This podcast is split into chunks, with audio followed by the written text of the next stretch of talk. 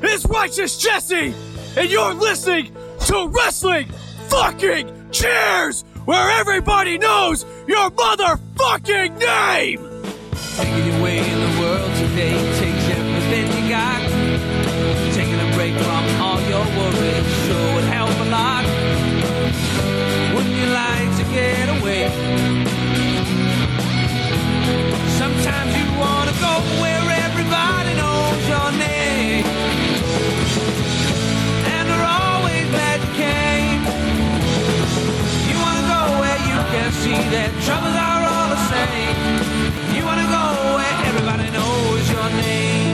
And welcome back to Wrestling Cheers, where everybody knows your name. And it's time for our annual Christmas special. I'm your host, Justin Summers, and Wrestling Cheers is brought to you by the Trending Topics Network. But I kind of forgot that, uh, yeah, we like, this is Wrestling Cheers. We like to preview shows, review shows, and sometimes we even have interviews along the way. This is our annual Christmas episode with Righteous Jesse. I'm your host, Justin Summers, and Wrestling Cheers is brought to you by Midwest Territory. Please rate, review, and subscribe your ever listen to fine podcast, whether it be Apple Podcasts, Google Podcasts, Stitcher, TuneIn, YouTube, Spotify, iHeartRadio, Pandora, Amazon Music, or Podbean, WrestlingCheers.podbean.com. Find us on Facebook, Twitter, Instagram, Facebook.com slash Wrestling Cheers, Twitter.com slash Wrestling Cheers, and Instagram.com slash Wrestling Cheers. Email, if you so choose to desire, Wrestling Cheers at gmail.com. Like I said, this is the annual the yearly fifth year in a row Christmas special with Righteous Jesse. Jesse, how's it going this evening?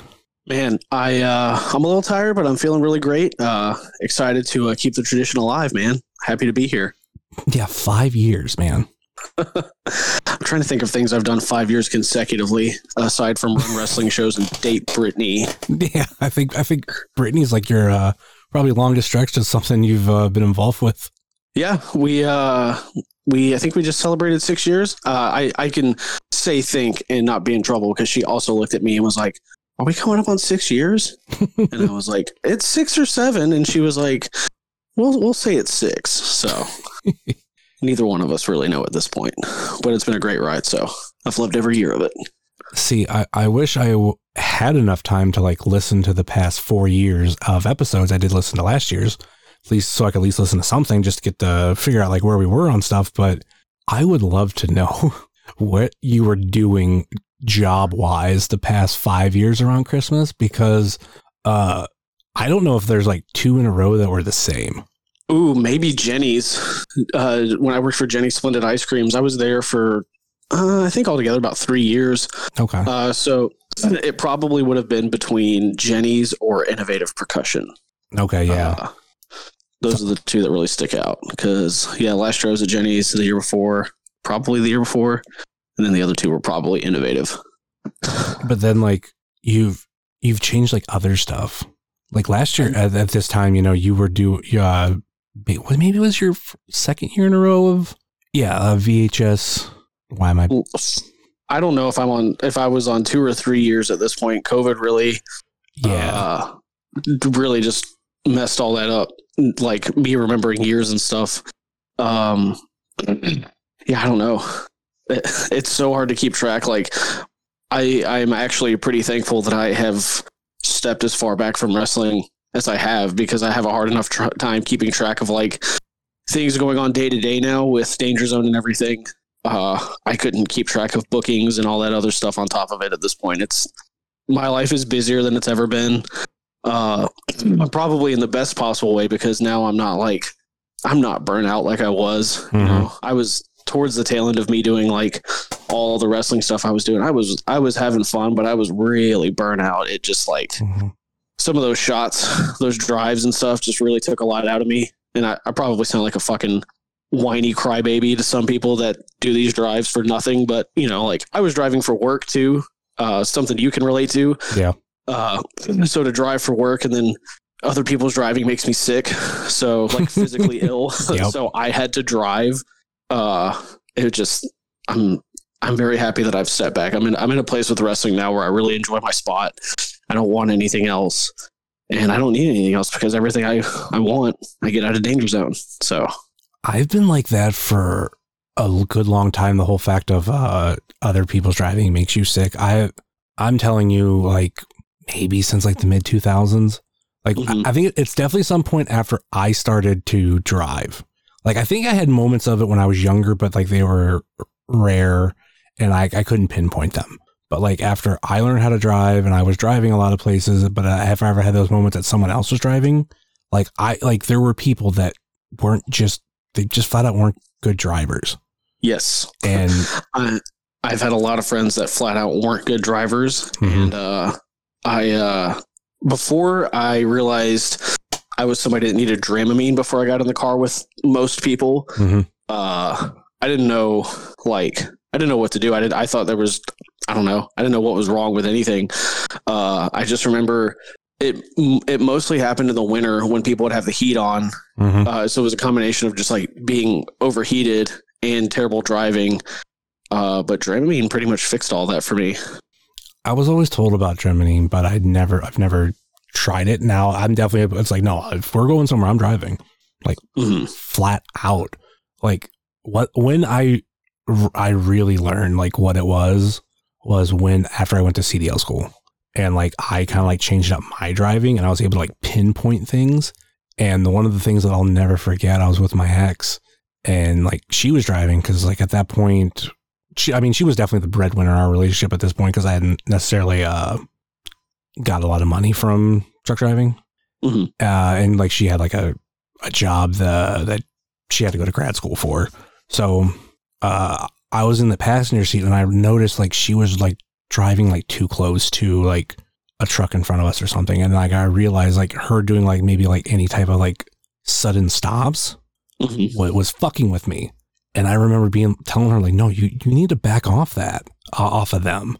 And she kind of like argued with me for a second, but at the same time, she was like, she was like backing away from it. So yeah, like, and I've that's what I've like noticed with like with like people that do those like really like quick stops uh, because they're following too close, or whether they are at a a red light and when it hits green, they just like floor on put the accelerator to the floor. Like it's just like all this like quick movement and quick stopping. It's just Yep. like ugh. It's so jarring and like I'll uh here's a here's a fun story for you. Uh we did I'm trying to remember what show it was. We did a show, a sub show with Jeff Cobb. Um and I was responsible for taking him to the airport after the store Yeah. or after the the show. Fuck. Um and uh I had a headache already um because I also like I don't really drink anymore either. Uh, this has come up quite a bit recently. Uh, I don't drink really anymore. Uh, I've noticed that if I have like two drinks, then I get this really sharp headache. So I've just stopped drinking to eliminate that. I get headaches enough as it is. I don't need to just like have a self-induced one. Um, but anyway, I'd had a, like two or three white claws that day and felt a headache coming on. Tried to combat it. Um, was completely sober by the time I took Jeff to the airport. But like I was also in my Chevy Aveo that didn't have air conditioning. So we're driving down the interstate, dead of summer, and uh, I'm like white as a ghost, and I'm like cold sweating, and I'm pretty sure poor Jeff Cobb thought I was on just like some crazy cocktail of drugs, but I was really just trying not to vomit in Mhm. like on him or near him. So uh, I dropped him off at the airport and like flew home. And uh, literally, as soon as I put my car in park, just opened the door and puked. Uh, so man yeah i uh i don't drink really anymore it's very rare when i do like i'm planning to have like some whiskey nog soon Mm. uh because that's like gotta do that but uh drinking and uh, other people's driving the quickest ways to make me sick for the most part I was about to say you you turning into straight edge, Jesse? No there there are other activities that i still partake in on a damn near daily basis. Uh especially now that i'm my own boss. Uh but uh no. Mad respect for the straight edge community. Uh some of my best friends are still straight edge but uh not not for me these days. Was was Wilkman straight edge? still is. Okay, that's what I, that's what I thought. him and uh, kevin ku both Yeah, Kevin Ku's the one that taught me what straight edge actually was because I always just thought like, oh, I don't smoke, I don't drink, I'm str- I'm straight edge, but I didn't realize there, there was a, the music aspect of it. I'm like, oh, okay, learn something new every day. yeah he uh he's uh those are my two uh my two edgeman friends that i can think of off the top of my I'm, i know i have more i just can't think of who they are because oddly enough, like now that I don't go to as many hardcore, well, I guess it's really not that odd. But now that I don't go to as many hardcore shows, uh, I don't like straight edge doesn't come up often. Like that's the thing I love about Ku and Wilkes. Like they're not constantly like I'm straight edge. You know, Mm-hmm. it's like there there are some really good jokes that come out of it though. Like Wilkes will see somebody get drunk, or like he'll send like a fight video or something where somebody's just obliterated and have a great one liner about like should have been straight edge or something. uh, I can't remember the last time he's done that, but like there was an instance where that happened and it was really funny. And it's like, well, yeah, if, if you aren't a drunk asshole, then you do have less of a chance of getting your shit rocked for being an asshole. I miss Wilkman. I do too. I don't see him enough. I've only He seen him. lives like 45 minutes to an hour away from me. I've only seen him once, so. but nonetheless, like finally meeting him was a was definitely a cool experience. I love that guy. He's such a wild card. Uh, I I really miss road trips with him and Brittany. Like that was some of the most fun I've ever had in my life. Uh, just like doing like the uh the like gag throw up prank and then realizing that he would throw up if I did it. Uh, found that out. I think in a Walmart parking lot. I don't even remember where we were, but in a like at a Walmart in the middle of the night. Uh, he's I don't know if he still has this thing, but like he had this thing where if you said cough, he would just have to cough. Mm. Uh, we did it. I, we I think we did it on an interview like way early, and the guy that we were interviewing was like, "Whoa, piss your pants!" Trying to get him to piss his pants. Uh, that was a fun one. I had a I had a friend that was like that of like if he heard somebody throwing up or he heard like just that like puke noise, he he would get he would like start to want to throw up and uh he was I used to play Xbox with him it was me him this other dude and this other dude was actually really good at making that noise Oh God, and we would then fuck with him and then you would just hear him go like stop it stop stop it he's got a puke. oh my god that Yeah. yeah I, so uh, some days I, I kind of miss kick out it too Same. Uh, if we, uh, we, uh, you know, and honestly, it's funny that that comes up. Uh, we had talked about for a while, like right before we opened Danger Zone, like just doing an episode to see how it felt, just to like, if anybody was going to listen, like catch them up on everything we've done because we've all done so many different things since. Um, but timing just got away from us. I think Wilkes maybe had started a new job. Brittany was always starting new jobs Mhm. or like really busy with the job she was on. I was getting the store ready. Uh, so we just never really got around to it, but it's it's never fully off the table. Anytime we like plan to hang out, it could potentially happen if we just remember to bring the stuff. yeah it's been it's been rumored to come back for a number of years now Got to keep everybody on their toes, man. you never know. Maybe we'll just drop a greatest hits one day. oh that actually would be be interesting like go through all the episodes and actually create like some sort of like greatest hits type thing Yeah, I didn't really know what I was saying when I said that. Uh, uh, but yeah, like that's actually not a bad idea. I don't know. I don't. I don't even know if the episodes are still up. Uh, they weren't at one point, and then I remember reaching out to Brittany because I was like, I, know- I wanted the at the time Alley Cat interview, hmm and I was kind of upset that like the whole feed was gone. And she was like, Hey, just give me your email address. I'll I'll send you it. Uh, we're gonna we took them down for a little while. Just I think it was like a money thing, and then like eventually, I, I do believe they went back up. I think we like forgot to pay or something, or we just completely forgot about it as a whole. Uh, and then when we actually when we did put them back up, we took a lot of episodes down that had people that were fucking pieces of shit and huge problems. We took all those episodes down, or Yeah. at least most of them. Uh, you know, because you don't want to give those fucking people platforms at all if you can help it. Yep, the entire catalog is up. Oh wow, See if I can on find SoundCloud. might be I'm looking at Apple Podcasts, so it's showing me Oh, okay. it's showing me everything.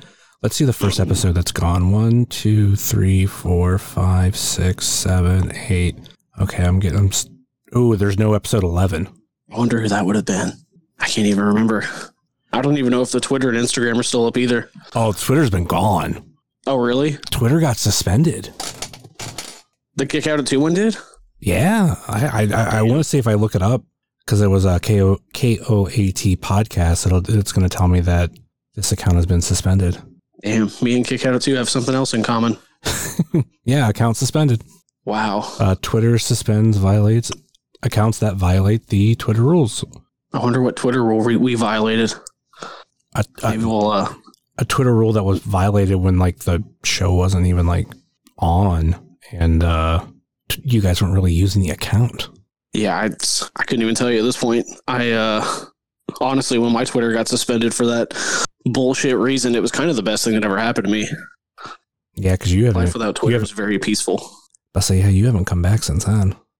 No, I and I had uh I still had Twitter on my phone for a while, so I could still like we have a really good uh, local resource here called Nash Severe Weather, Hmm. and they're on Twitter, and that's like the best way to keep up with them. They post other places, but that is like hands down the best way to keep up with them.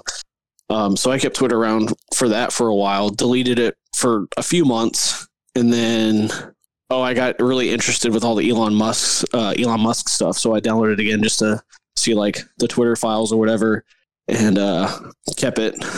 Uh, I just got rid of it today. Actually, I kept it for the weekend to see like what people had to say about the ETU show over the weekend, and uh, yeah, now it's now it's gone again. Yeah, just looking through some of these names. Some of them, it's just like I don't know if I even knew who they were because like I know you guys would get interviews from like everywhere.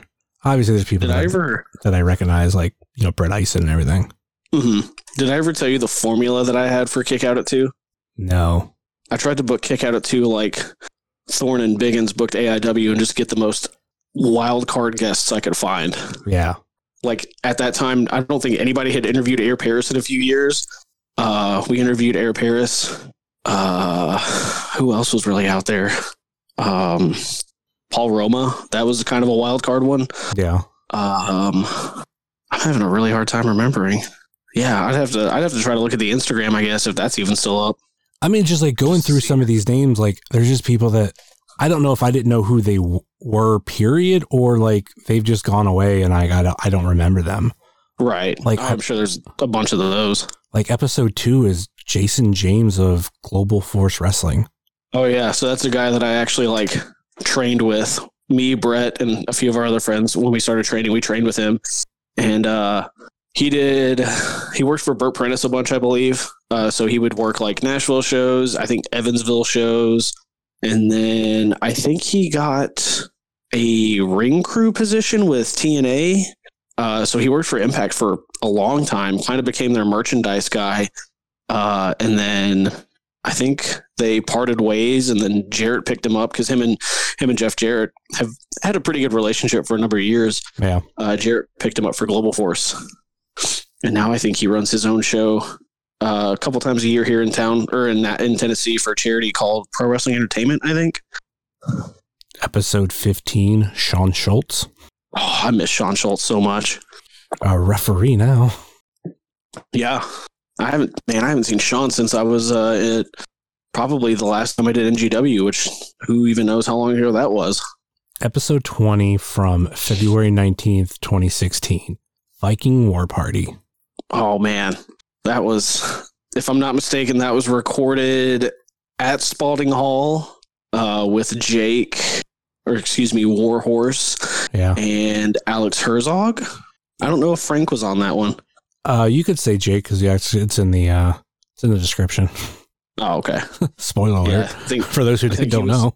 the littlest Viking, Jake Parnell, Yep. now the Warhorse, looking like a Slim Jim. Uh, who else you got here? Fred Yehi, episode 40. I remember right. That one was a lot of fun. Been a big Fred fan for years. Oh, yeah. Episode 48 from September 2nd, 2016. I wonder where this one was. Uh, Space Monkey, Tommy End, and Curt Stallion. Oh God, that was the weekend I almost died. The- Uh, Space Monkey and Tommy End, obviously AIW. No, wait. Yeah. I, I want to say they were AIW, and then Curt Stallion was uh, Anarchy. Anarchy, and that was like you had to drive overnight from St. Louis to Cleveland. Yes, that was. Uh, whew, that was a oh, a very ill-advised decision on my part. Shout out to my homie Jerry that uh, that went with me for that one. IndieCast versus KOAT. Um, I remember that happening, but remember zero of the subject matter. Oh man, Kelly Klein. Oh, dude, yeah. Like, uh, Kelly Klein was actually like pretty instrumental to us getting like uh, women's wrestlers on the show. Uh, Wilkes and I were headed I want to say to AIW, and my phone just starts blowing up.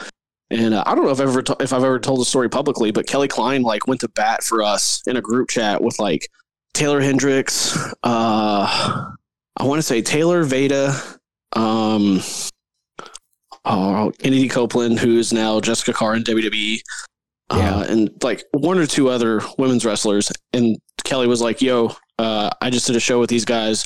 They're really fun. They're not creeps. If they approach you, do the show." And then we got quite a few interviews just off that alone. Uh, and I remember the episode with Kelly being a lot of fun, actually. Yeah, yeah. Like right after Kelly Klein was an episode with Papa Hales and Veda Scott, then Rachel Ellering, and then Deonna Purrazzo. Like that's four episodes in a row. hmm Yeah, Rachel, Rachel, and uh, and Deanna were in that group chat too.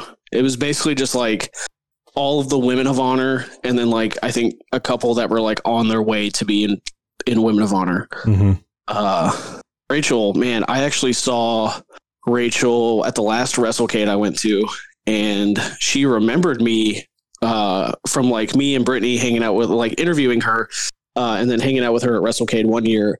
So I went over to say hi to her and tell her that Brittany said hi, and she was like, "Oh my god, you know, it's so nice to see you. I wish, you know, I wish Brittany was here." And like, there was like a little joke that her and Rachel were like BFFs for a sec. Uh, Rachel is just such a sweetheart. Episode seventy-five, Britt Baker. Episode seventy-six, Shayna Baszler. Wow, that's that's crazy. And that's uh let's see that that was March of 2017. March 17th for the Britt Baker episode, March 24th for the Shayna Baszler. man it's, it's really cool to find out you know where some of these people ended up like shayna shayna was so good to us uh i don't know if she said it on the show or after or before but she was like yeah if you guys where was she from uh I thought Minnesota. I think it is minnesota wherever it was she was like yeah if you guys ever come out let me know and if i'm home i'll show you around and we were like what like this is so cool and like this is obviously long before she went to wwe and she Mhm. was like she was just incredible so was Britt. Britt was wonderful too. Yeah, I've had to defend Britt to a lot of people since uh she's gotten signed and gotten gotten big. Like, did you, I know because you've been like disconnected from like wrestling as much. Like, did you hear about the her AIW booking like of this Uh, year? I heard something about it. I don't know if I'm allowed to say. Well, Uh, Well, there, there was a lot talked about it. Like, obviously, it was uh, a surprise, quote unquote. I might have been tipped off. That's why I brought like I had Britt Baker stuff with me to get signed Mhm. after the show. But um, nonetheless, what was it? She flew her like well, a she got it through, got it approved by Tony Khan. Like she's the one that pushed it through, made sure made sure it happened, made sure everything was okay. Like paid for her own flight, paid for her own hotel. Um, and then like any money she got from the meet and greet went back to AIW.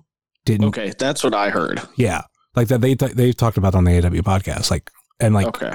so like people say like all this like this shit about her. I'm just like I can't I can't accept that.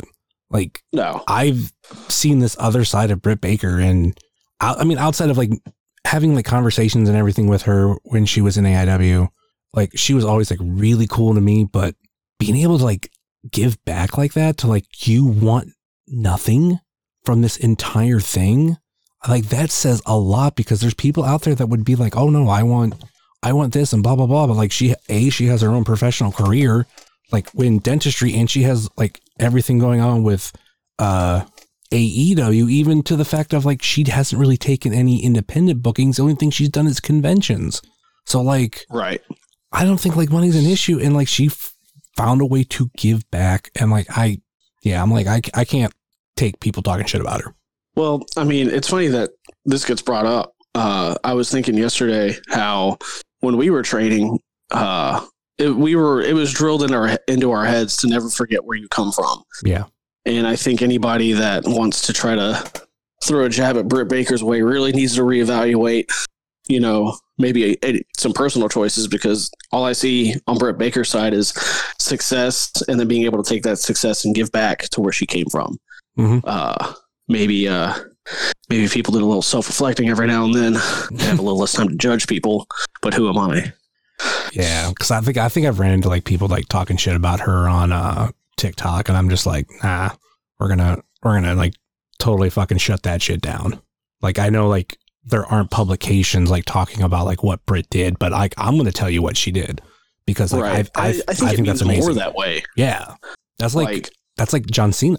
Like John Cena Yeah. did did something uh for Aaron Bauer, who used to be a part of AIW, where it was like he worked at um he worked with some special needs kids and there were like there was this one that like made a sign for Cena and like through Kevin Owens, John Cena seen it and privately was just like got their address and like sent him a bunch of shit and it wasn't there was no like publications of it like obviously I knew about it because I, I heard through through Aaron, but it's like knowing that like somebody like him does that kind of stuff. Not where it's like, oh, you know, look what I'm doing. Here's all this shit. No, like he he fucking did it on his own because like Yeah. he thought that like that was so cool. Like whatever this this I can't exactly remember what the kid did, but like it touched him, sent him like you know like like shirts, armbands, sweatbands. Like made sure like this this kid was hooked up. Man. Yeah, it, it means so much more when people don't have to go to like media outlets and be like, hey, I'm doing this, or go to Twitter and be like, hey, look what I did. And you kind of find out second hand or third hand or even like 10th hand. And you're like, man, maybe I had this person all wrong, you know? Mhm. I mean, sometimes I think it's fine because like maybe you just need some sort of reminder um, that there are good people out there. But Mhm. like if you're someone like, you know, every time you're doing something good, you got to make sure a camera's on you. Like that's that's that's different. Yeah. You're you're searching for something else other than just helping someone. All right, episode 96, Tracy Smothers. Man, I wonder if Oh, that's the one where he was watching. I don't remember what he was watching, but he was watching something on TV in the background loud as hell. Oh god. Loud as hell. I miss Tracy, man. Yeah, that was one of those things like as a person I wasn't too thrilled of him, but there's a lot of in-ring stuff that I thoroughly enjoyed and I hope someone I, uh, I hope somebody makes a retro figure for him. That would be really cool. I I was fortunate enough to like see a lot of Tracy Smothers. You know, Mhm, growing yeah. up in Tennessee, he wrestled at the fairgrounds a bunch. Um, and then also the older I got, the, I was fortunate enough to know people that were actually close with him, like that Jason James guy we were talking about. Uh, pretty sure, like so. I trained. I did. I don't know, maybe a year, less than a year of indie wrestling fell very hard for hardcore shows. So I was pretty much out. While I was out, Jason James was basically under Tracy Smothers' wing for like a whole summer. Tracy basically got the okay from Jason's parents to take him on the road, took him to do these shows, and that's where Jason got, I would assume, a lot of his connections and a lot of his, you know, his just knowledge of wrestling in the road and all this stuff you know, Tracy was the kind of guy that would look out for a kid that wanted to make something of himself in wrestling and did everything in his power to make sure he was set up for success. That's a that's that's the Tracy people don't hear about that often. Yeah. Not to say he didn't say some unsavory things, uh, but you know, uh, I don't believe that he uh, meant the thing. I don't, man, I don't know. I don't think he meant the things he said in the way that they came off. I think he, you know he's and not to try to justify it either because they're you shouldn't be saying shit like that. But Mhm. um, he comes from that age of heat's heat, you know. So he's trying to do that, and you know, times have changed. Sometimes for older people, it's harder to catch up. Uh, now, I think I think towards the end, he probably realized like, hey, probably shouldn't say these things, which is great because you shouldn't, you know. But yeah, Tracy, the Tracy that I I was familiar with was the guy that just wanted everyone to do well and you know wanted to pass on the knowledge. It, it's the same Tracy stories you hear from like everyone that crossed paths with him that he like actually had vested interest in. Yeah. We we talked about this previously, but uh episode 105 from October 27th, 2017. Donovan Danhausen. Man, I, I wonder what he's up to nowadays. I hope he's doing all right. Yeah. Hope he's like making a lot of making lots of money and By the sackful. you know, maybe if that kid painted his face. yeah. No, I uh I I actually I really miss seeing him uh as regularly as we were because you know he'd come down for sup, we'd see him other places, and we would just like I think uh yeah he was at a Black Label Pro show we were at or I was at uh just hanging out with him, talking like hardcore and stuff. I'm so happy to see the, the success that that dude's had. Like, uh, man, just talk about a good dude. dude, like when he got signed to Ring of Honor, like we were talking about it. Like uh, Mhm. I think it was uh, two years ago because I listened, I was only able to listen to like part of that one. But uh, one of the things that I mentioned, I was like, man, the one thing I really want them to do is come out with a micro brawler for him. Uh, he's like, he's had like four or five right now, Oh, damn. and two of them have chases. That's wild. Yeah. so I have, I think, I, yeah, I have three. I had two of one of them, but I recently sold one on eBay because I needed the money. Uh, and it was, uh, it was signed too. So that kind of like helped me out a little bit. But anyway, um, yeah, seeing just where he's gone, like we were, we were impressed at that point. He wasn't done. I mean, God, he's still not done. That's the dude that I, I don't know what's next for him in professional wrestling, like as a whole. Like when I say next, I mean like even like five years. Like you know like where like his trajectory is going to be. You know is he a guy that could potentially make it to WWE or is he a guy that can you know make a big splash in AEW whatever whatever it is? Like I couldn't tell you but but the dude has been money for a Oh, yeah. long time. And I, uh, and now he think- has like help um, I don't think Danhausen will be done until he is hosting his own movie show, like Joe Bob Briggs. Yeah. I think uh, I think that's the direction we need to go. We need that Joe Bob and Danhausen crossover ASAP. and it's it's always crazy like running into like people who are just now becoming fans and then you have people like me and you that go back a long time like we we knew like before this version of Danhausen we knew like I'm, do you remember when Danhausen barely spoke I'm pretty sure the first place he painted was Sup. If I'm not mistaken, he messaged me or texted me, I can't remember, and was like, Hey, can I paint my face? And I was like, Dude, you can do whatever you want. Like, sure? If that's what you want to do, have at it. mm-hmm. And then he was like, I think that's what he did that they live face paint. yeah And he was like, I'm thinking about doing something like this. And I was like, Oh, dude, that'd be that'd be great. Our, our crowd would love that, you know? Because it's just a bunch of like horror movie loving punk, you know, reject from out, you know, from society type people, you know, uh, basically everybody that I grew up with, uh, and they all, you know, uh, Danhausen was like, I feel like an instant favorite at Sup, yeah even before the paint. and then he he managed to get himself in the right position at AIW uh, with the production, and that took Mhm. that took everything to an even bigger level. Like trying to explain to people, like I knew when like Danhausen before like what we knew now, even like when he first started it, like how he like eased into it. Like it started off still more horror Mm-hmm. like some of those vignettes where he's wearing a bag over his head and everything like it's this kind of like almost uh silent film horror Yeah, it's very Nosferatu. Yeah. uh, and you know he he even did the Laura Palmer from Twin Peaks thing at Sup, which surprisingly I don't think a lot of people understood what he was doing, and that's like that's a crowd that I would have assumed. I hadn't I hadn't even seen Twin Peaks at that point, but that's a crowd that I would have assumed would have been all in on a Twin Peaks reference. Yeah. and it kind of like people didn't really get it, but like looking back, like that's such a that's such a weird and cool thing to do just for yourself, you know. And I I respect the shit out of that. episode 108 i just have to say it because of the name because where we are now the millennial danny adams Damn. Oh, oh, uh, Dan the dad. i know a lot of people that don't like him but i i fucking love him Oh, Danny's Danny's great. I I've had nothing but a great time every time I'm around Danny. He uh I I can especially speak to his his uh, appearances. He uh, I really tried I tried so hard to get him. I think for a while he was coming out to that I think it's a Motley Crue song called No.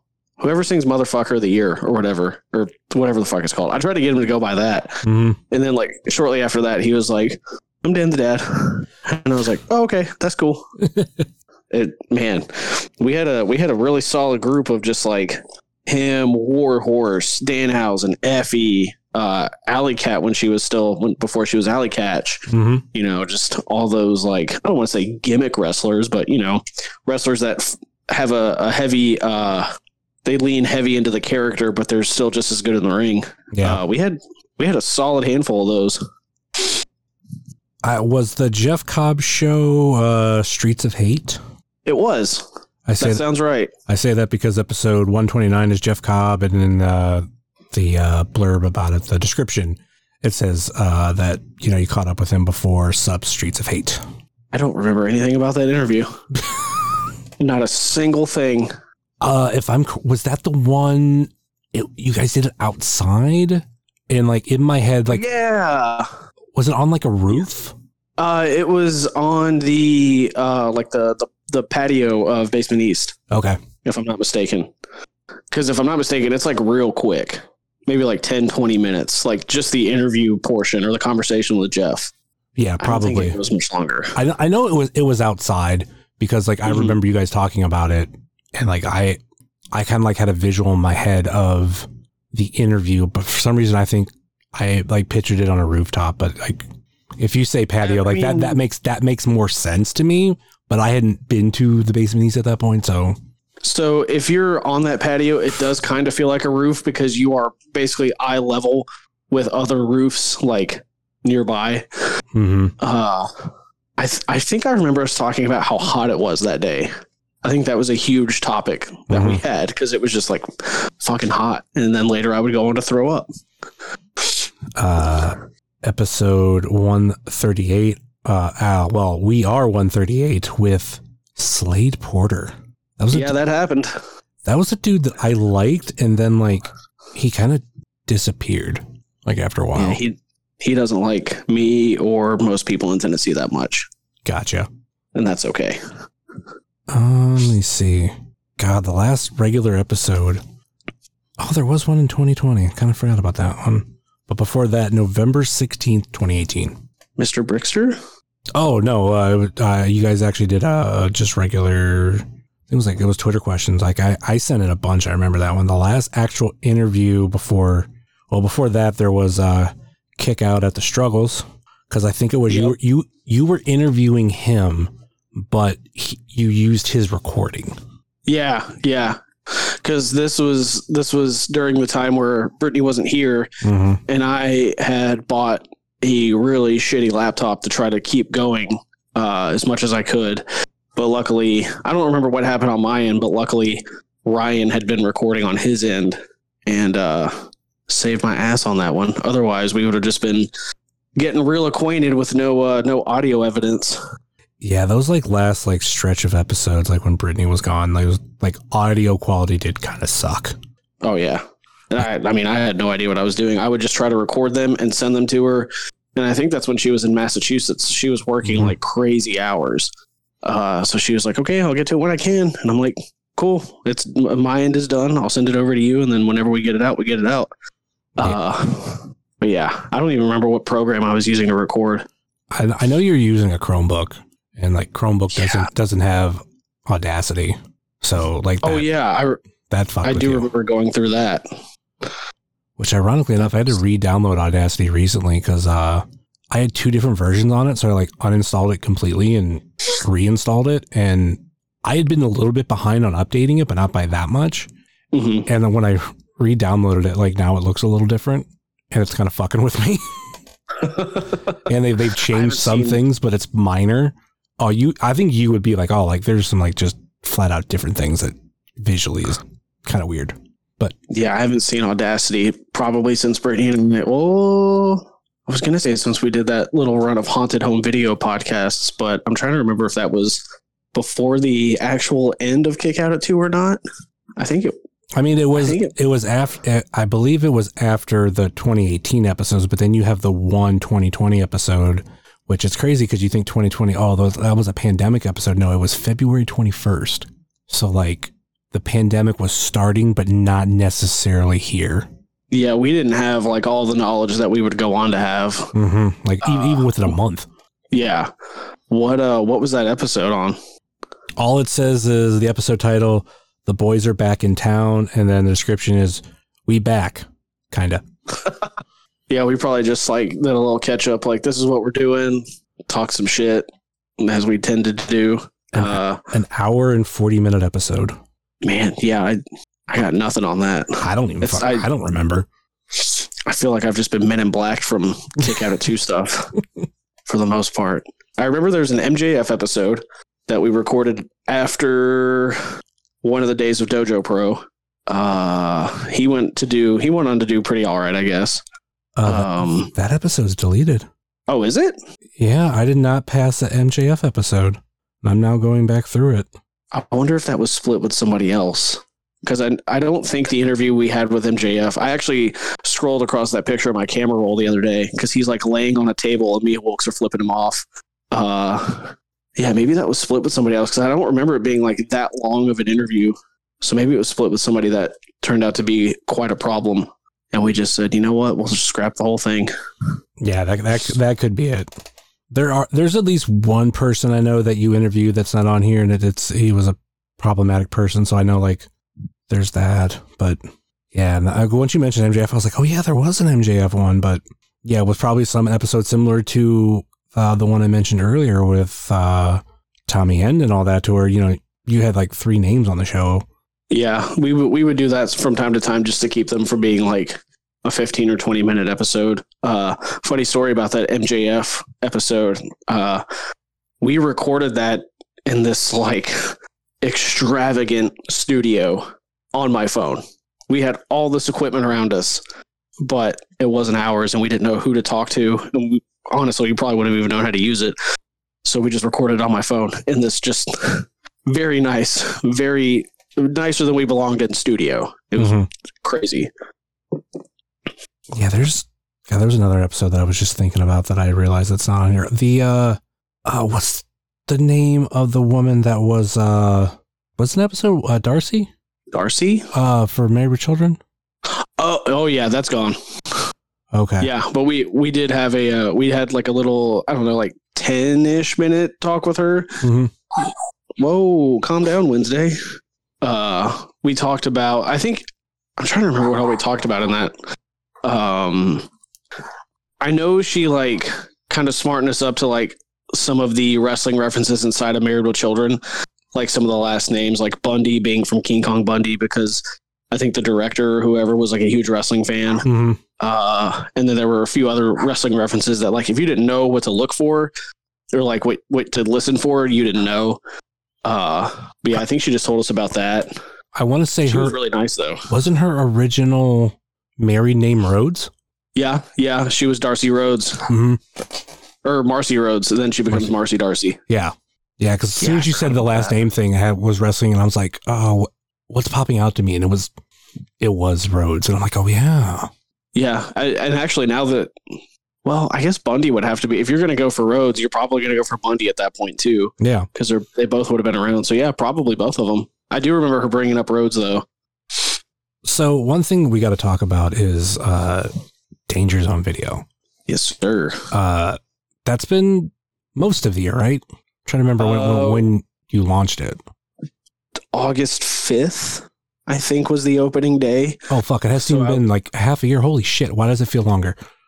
Oh, trust me, it feels a lot longer, uh, but in a good way. Um, uh, I I think I left Jenny's in July okay. And spent that whole month. I said if I can get in there for most of a month, I can probably have that thing re- ready to open in a month. And I said that not really believing myself, but uh, Brittany was like, "Okay," and I was like, "Well, if the pressure's on, I have to do it." So I just used that pressure and went in there and did, I really didn't have to do all that much. It was a lot of like ripping off fabric from shelving units, reapplying new fabric to shelving units, uh, getting furniture and fixtures in and product and all this stuff and setting it up. And uh, man, it was it was the most time consuming thing I think I've ever done. Uh, I say there wasn't a lot to do, but what I you know, Brittany was working. I was doing it all by myself for the most part. Um, she would help when she could, but she's still working Monday through Friday.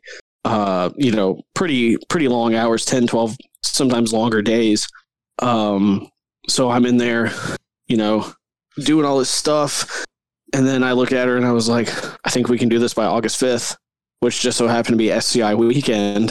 Uh, so so we did it. We opened, and I think the coolest thing about opening weekend was leading up to the open. I had posted in like the hip Mount Juliet groups on Facebook saying, "Hey, you know, we're opening a new business. Uh, if you want to come check us out, that'd be great." We had a lot of people that weren't even physical media collectors come in just to check it out because we were in their community and they they'd walk away with something small you know they, they'd pick up something small to support and have continued to come back. We've met a lot of really cool people in that area that uh that are really stoked that we're there and we've started uh doing more online stuff. We've been exploring doing like some sort of website. That way there's a little bit more ease to online ordering rather than if you see it on instagram shoot us a message Yeah. um, but it's been man, it's been so fun. It's been such a crazy ride already. I've seen more cool stuff in the last four months than I think I have in my entire life. Ironically, I've been buying VHSs off of you where I see stuff uh, in the background on Instagram and I say like, hey, uh, can I get a crack at that? Yeah, and uh, trust me, that is appreciated more than you know. Uh, we, uh, you know, eh, this is something that I don't think a lot of people opening a business are honest with themselves about right out of the gate. Um, I try to be very optimistic, but I am very pessimistic too. Mhm. Um, so I was like very nervous about the opening weekend. I was like, it's either going to be a bust or it's going to be incredible, and it turned out to be better than we could have ever expected. Mhm. Still that way, uh, but I lowered my expectations very very quickly, and I was like, hey, just because you do like X amount of dollars this day does not mean that the next day is going to be just as good or better. Mm-hmm. You could sell nothing that day. So I really firmly planted that into my head as early on as I could. And, you know, like some days I'll sit there all day and maybe one person comes in. That's usually Thursday or Sunday. Um, and then Fridays and Saturdays we're just rocking it. Like it's crazy, man.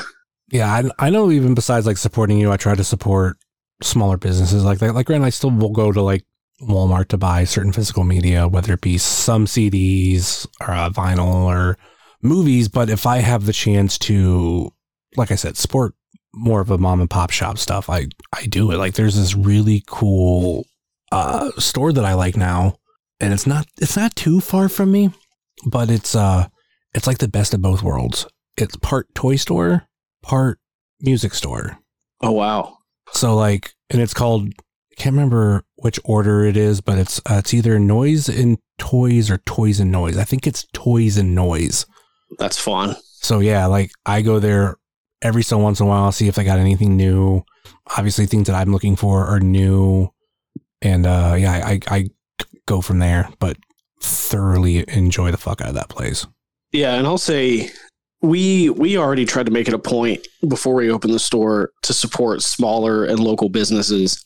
Um, and that's something that has only become a further um, we it's something we do more. If there's something we can get from like this local record store called The Groove here in Nashville or one of our vendor friends, uh, we'll go that way. Or even if it's like our friends up up in Maryville, the Dungeon, you know, if he has if he's got a movie that we want, we'll order it from him even though he will 100% tell us like hey you can get it cheaper from this place it's not about getting it cheaper from that place it's about getting it from your friend and Mhm. keeping their lights on you know uh, you get what you want your your friend gets to keep living their dream uh, it's it's literally the best of both worlds and sometimes people kind of lose sight of that not that there's anything wrong with going to like walmart or target or anything because shit we go there too you know Yeah. there's some stuff that's just easier to get there or that you can only get there like I'm pretty sure that Terrifier 2 steelbook that's coming out is going to be a Walmart exclusive.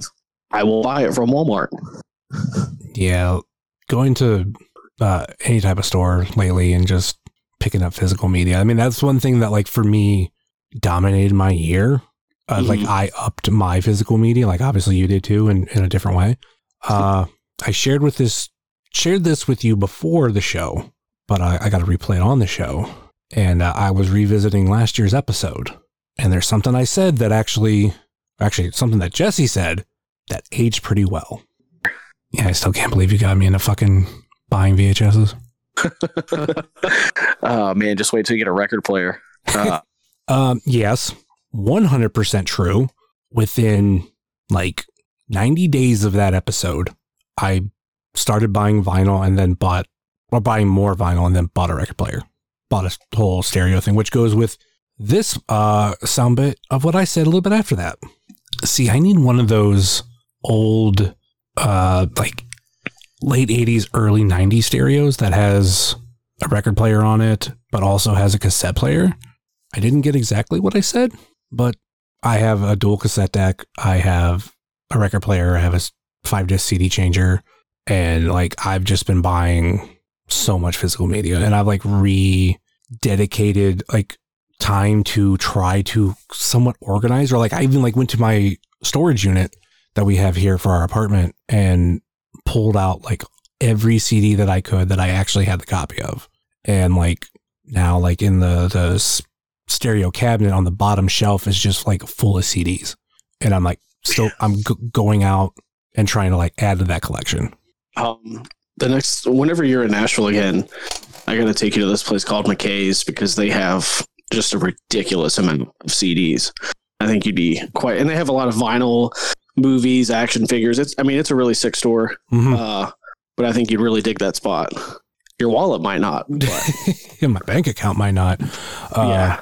like for me like it doesn't even matter like which format like the only f- format that i don't have a player for but i do want is a track i've never listened to an eight track in my entire life but i do have one eight track that i bought because Mhm. this uh at this one flea market where there's just like a ton of vhs's it's the one that i sent you that is just packed with vhs tapes even to the point like there's just like piles like you kind of have to go through them but as i was going through them i found uh, an eight track, and it was a copy of Arlo Guthrie's Alice's Restaurant, and I really love that album.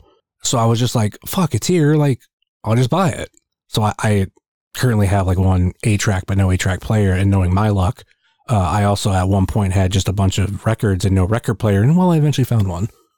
so Um, I kind of want to find a an eight track player that'll fit within the the system. man, our uh, our friend Shane, when he was still alive, he uh, he had a store called Dead People's Things, and I remember him asking me about eight tracks one day, and I just happened to show up to hang out, and uh, he had this like cabinet with like a record player, an eight track player, and maybe just speakers. I think it was just record and eight track, and it was so cool. It was like I don't know, probably like five feet long. Uh, it was just the coolest thing. And like, I know I had heard eight tracks when I was a kid, but like, don't really remember it. Uh, but when I walked in, he was playing some country eight track, and I was like, "What? What is happening?" And he was like, "Oh, I just got this table. It's got a record player and an eight track player." And he's like, "I kind of want to keep it." And I was like, "I kind of want one of these, but at the same time, like, I know this is bad news for me because we don't have the room for it at all." And then it's going to start another collection.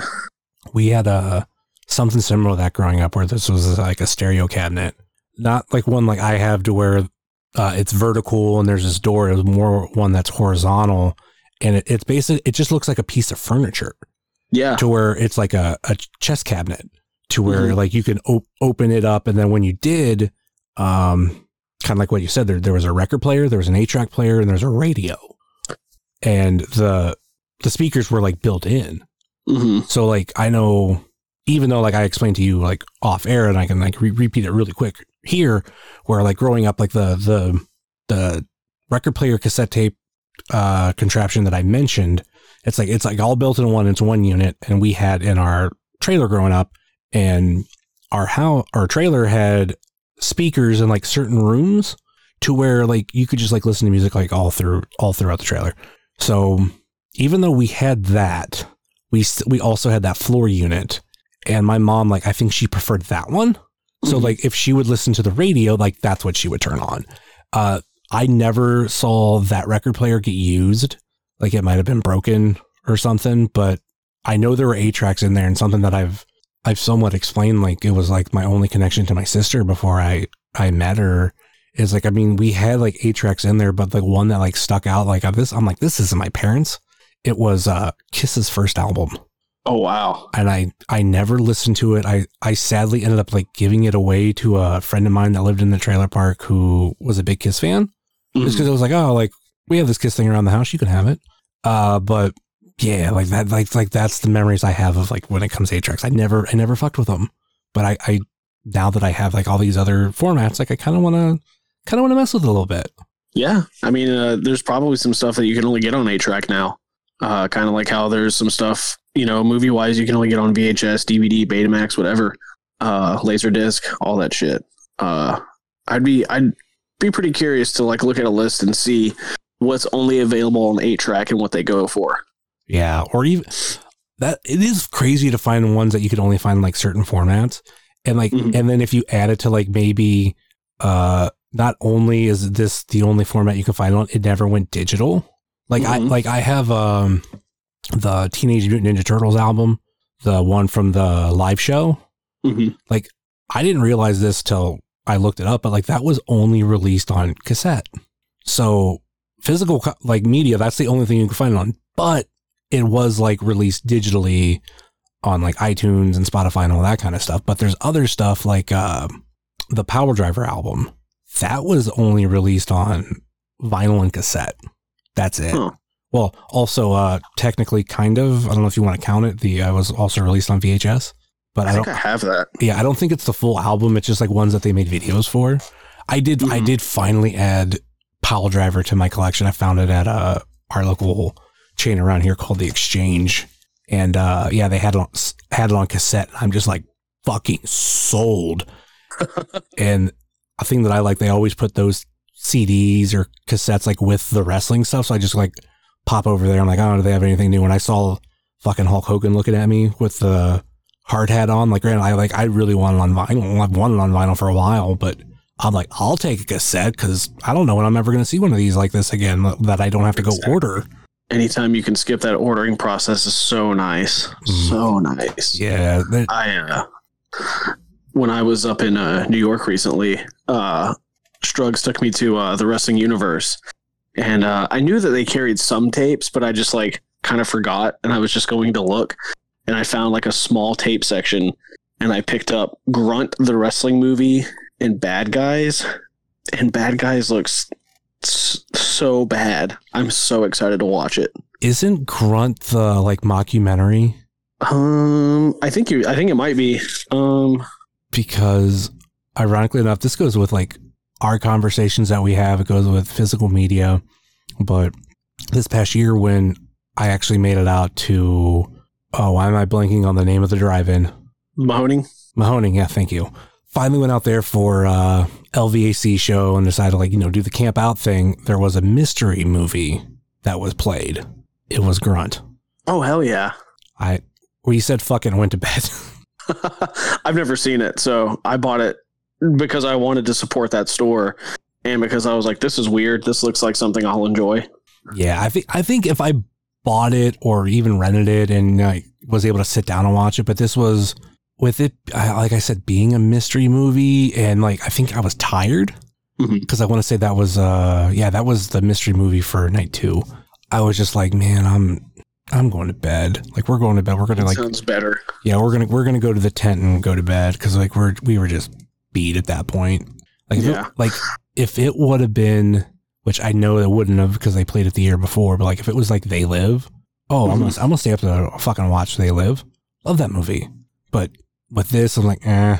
And I think the can't remember if it was the night before the movie before was the Wrestler. Man, I need to rewatch that. It's been it's been a little bit since I've seen The Wrestler. Such a good movie.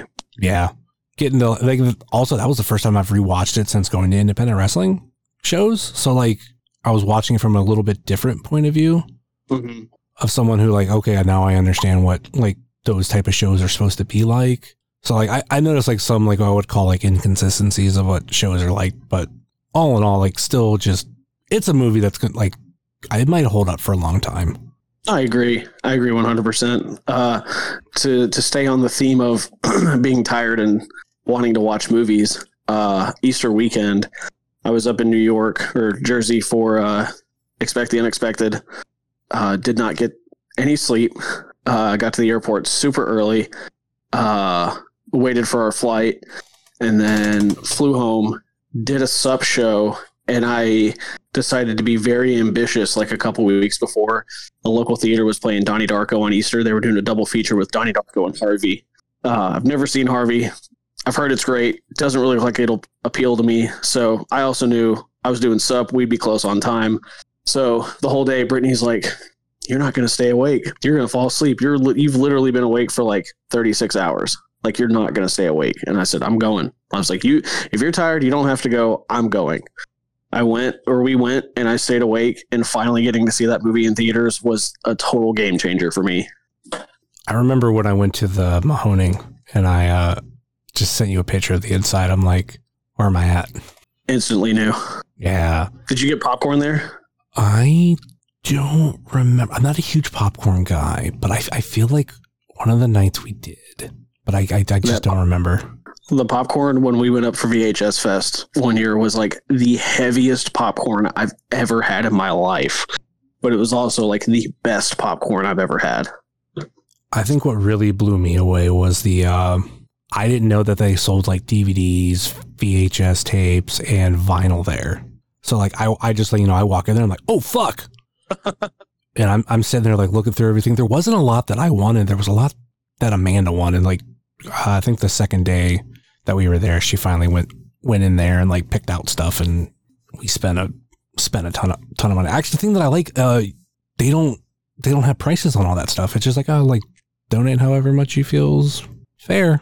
I'm like Wow. man, like you could like grab a handful of stuff and be like here's a dollar. Yeah, when when we went, uh it was was it still I think maybe things had just opened up. I remember having to wear a mask there, Yeah. which was totally fine. Um, but I remember wearing a mask there, and I don't remember getting to go too far inside of that concession area. So I remember seeing the movies, but I'd never got to like pick them up and look at them. I don't think because I think they had it kind of blocked off. Mhm. Um, so I think that's why I didn't warn you about it because I had completely forgotten. Like you sent me that picture and it just triggered like such a quick memory in my brain, and I was like, "Oh fuck, that's Mahoning. So much that place." so much fun. And then I got uh, while we were there, finally got to meet uh, Tara Calloway and Jeff Cannonball. Like, dude, I want to go on a double date with them. Like, they're like we sat and like bullshit like before the second show and had like so much fun. I uh, I don't know Tara. Uh, I, we've had brief interactions, um, but uh, I love Jeff to death. We don't talk as much, uh, but getting to hang out with him up at uh, in, uh, Jersey for a very early H2O show. Um, I think it was H2O. Um, and then just getting to know him over the years and talking movies and like seeing some of the movies he watched for the Halloween season was a lot of fun. Um, when I was in, uh, do you know Juba? Are you familiar with Juba? No, man uh juba was on this past etu show and one of my favorite things about doing any wrestling show now that i'm like kind of removed is like getting there talking to people that i know and then like talking things that aren't wrestling. So juba and i like caught up on real life and then immediately went into movies. And we were just talking about what we'd seen what we had watched for the first time that people couldn't believe. Because that was the thing with uh me and daniel mccabe we would always like talk about like publicly talk about movies that everybody had seen that we hadn't seen, Mhm. and we'd even like joked about starting a podcast about it. Um, so Juba and I talked about that on a Saturday. I don't remember. Oh, I watched uh, Cliffhanger recently, Stallone movie, fantastic movie. The trivia on that movie is nuts, um, and that's kind of what we were talking. He, I don't remember what he told me he watched, but it was kind of like, "What have you watched recently? This is what I've watched recently. Compare notes." And it's it's so fun. I remember watching Cliffhanger when it first came out. I was young. I don't remember it as much, but then I also remember uh, the Super Nintendo game for it because we rented it. We rented it. My one thing like bad about my dad is uh cuz like he didn't really know much about video games. Like he definitely like always gravitated towards those titles cuz like Okay. like he would recognize like oh okay like this that blah blah like I had the Lethal Wep- Weapon Super Nintendo game growing up. I can't imagine that was much fun. Uh you know what? I think it was a little bit better than you would remember. I mean, not that you would remember, Okay. but than you would think. But like, it's it. There's definitely like a difficulty to it because like it's actually not a game where there's like a a through storyline. There's like different missions you have to do, and like you can Hmm. pick whatever mission you want to start with, uh, and then you got to play as like both characters. Like, but you only obviously only one at a time. I think when Right. one one dies, you have the other one to fall back on. So, um, yeah. And but ironically enough, like you know what was a really good I don't okay, I don't want to say really good. It kind of sucked, but like I I thoroughly enjoyed it. What I felt like was a decent licensed game, even though it's nothing like the movie Home Alone. I had a feeling you were going to say that as I was staring at my Kevin McAllister pull string doll. yeah, like that was nothing like the movie, but I remember having it and playing the fuck out of it. And that once I like, I really got the hang of it. Like I remember end up beating it. Like it, it took me a little while. Like I remember I used to be able to get past the first level fine, but then the second level would like fuck me up. But after a certain point, like I, like I said, I got the hang of it and I just like absolutely could kill it. And I, I do remember, like, ironically enough, for Home Alone, like, because like your you, your boss battle was always quote in the basement, and you had like all these like th- things you had to dodge. Like Mhm. I remember, like I was like somewhat scared of those levels because it was like you would have these like bats or rats like just come out of nowhere, and like I remember like like I said, like those, that kind of fucking with me a little bit. Like I didn't necessarily have nightmares, but like you know, like scare me as I'm I'm playing the game and like startle me. yeah, you're like apprehensive to do that level because of those things. yeah. I was like that with like uh certain levels in Mortal Kombat and shit. Just like you get to that one that like that next opponent and you're like you get butterflies and you're like, man, I don't really want to do this, but I know if I want to go any further, I have to do this. Mm-hmm. That, that was me in Mortal Kombat. As we do for these episodes, we really went off topic. I, do- I want to like spend a little bit more time on uh, uh, Danger Zone and everything, but like, what's it been like opening like a, a business like that Oh, to where it's absolutely. I was gonna say like where it's you know this like really niche thing. Like even like I support like a lot of like I said local businesses like whether it be like toy stores or music stores. I don't know if we have a video store like what you have. So it is absolutely terrifying, like in the best and worst ways possible. So when I was leaving Jenny's, kind of the the school of thought amongst some people was like, "Oh, he's leaving to go start his own business. He's never going to work again." The the harsh truth to that reality is there's really not a day I don't work. Uh, I'm either shipping something, packing something, going to look at you know potential product for us to buy or just like resetting the store figuring out you know different things designing stuff. Like i work probably four times as much as i ever have uh, and make a fraction of the money. But i was prepared for that. You know i had um, i had guidance you know our friend shane he he would be like i don't have all the answers but i can tell you what's worked for me and then you can apply that to uh to what you're going to do and make it work for you. And if it doesn't work, then you realize that doesn't work. There's really no loss in trying because you find out what works and what doesn't. Um, it's continued forward progression. Um, I mean, it, it, I say it's been terrifying, but like, it's been so fun. It's been so liberating. Like, I I was doing pop ups and flea markets for you know a couple years, so we had already unintentionally built like a pretty solid core group of people that were going to come regardless uh, to come get horror movies or weird shit, whatever. Um, and then that just grew. People found out word of mouth. You know, people that were coming to me at flea markets and pop ups would tell somebody, then they would tell somebody. Um, and now it's just like it, it, it's we have people come up regularly once to twice a month from like an hour and a half away. Like they budget their time to come up, come to the store, and drive back and that's not something that I take lightly. As somebody who lived maybe about 40 minutes from Nashville most of my life, like that's not something I take lightly. I I appreciate the shit out of that. Um, but it, I mean, it's it's been so cool. Like I am somebody, for better or worse, that really likes to test myself, Mhm. and this has been one of the biggest, if not the biggest, tests that I've ever had. You know, like again, Brittany still works a full time job. She helps when she can. She does. If I'm like, hey, I'm really busy. Can you take this stuff to the post office? She's all about it. You know, anything she can do to help because she's just as much in this as I am. I'm just there a little bit more than she is. Yeah. Um, but it's been, I mean, it's been so fun. Like, I'll say a huge upside is our rent is really affordable. So, like, we run the possibility of being able to make rent in a day if we have a really good day.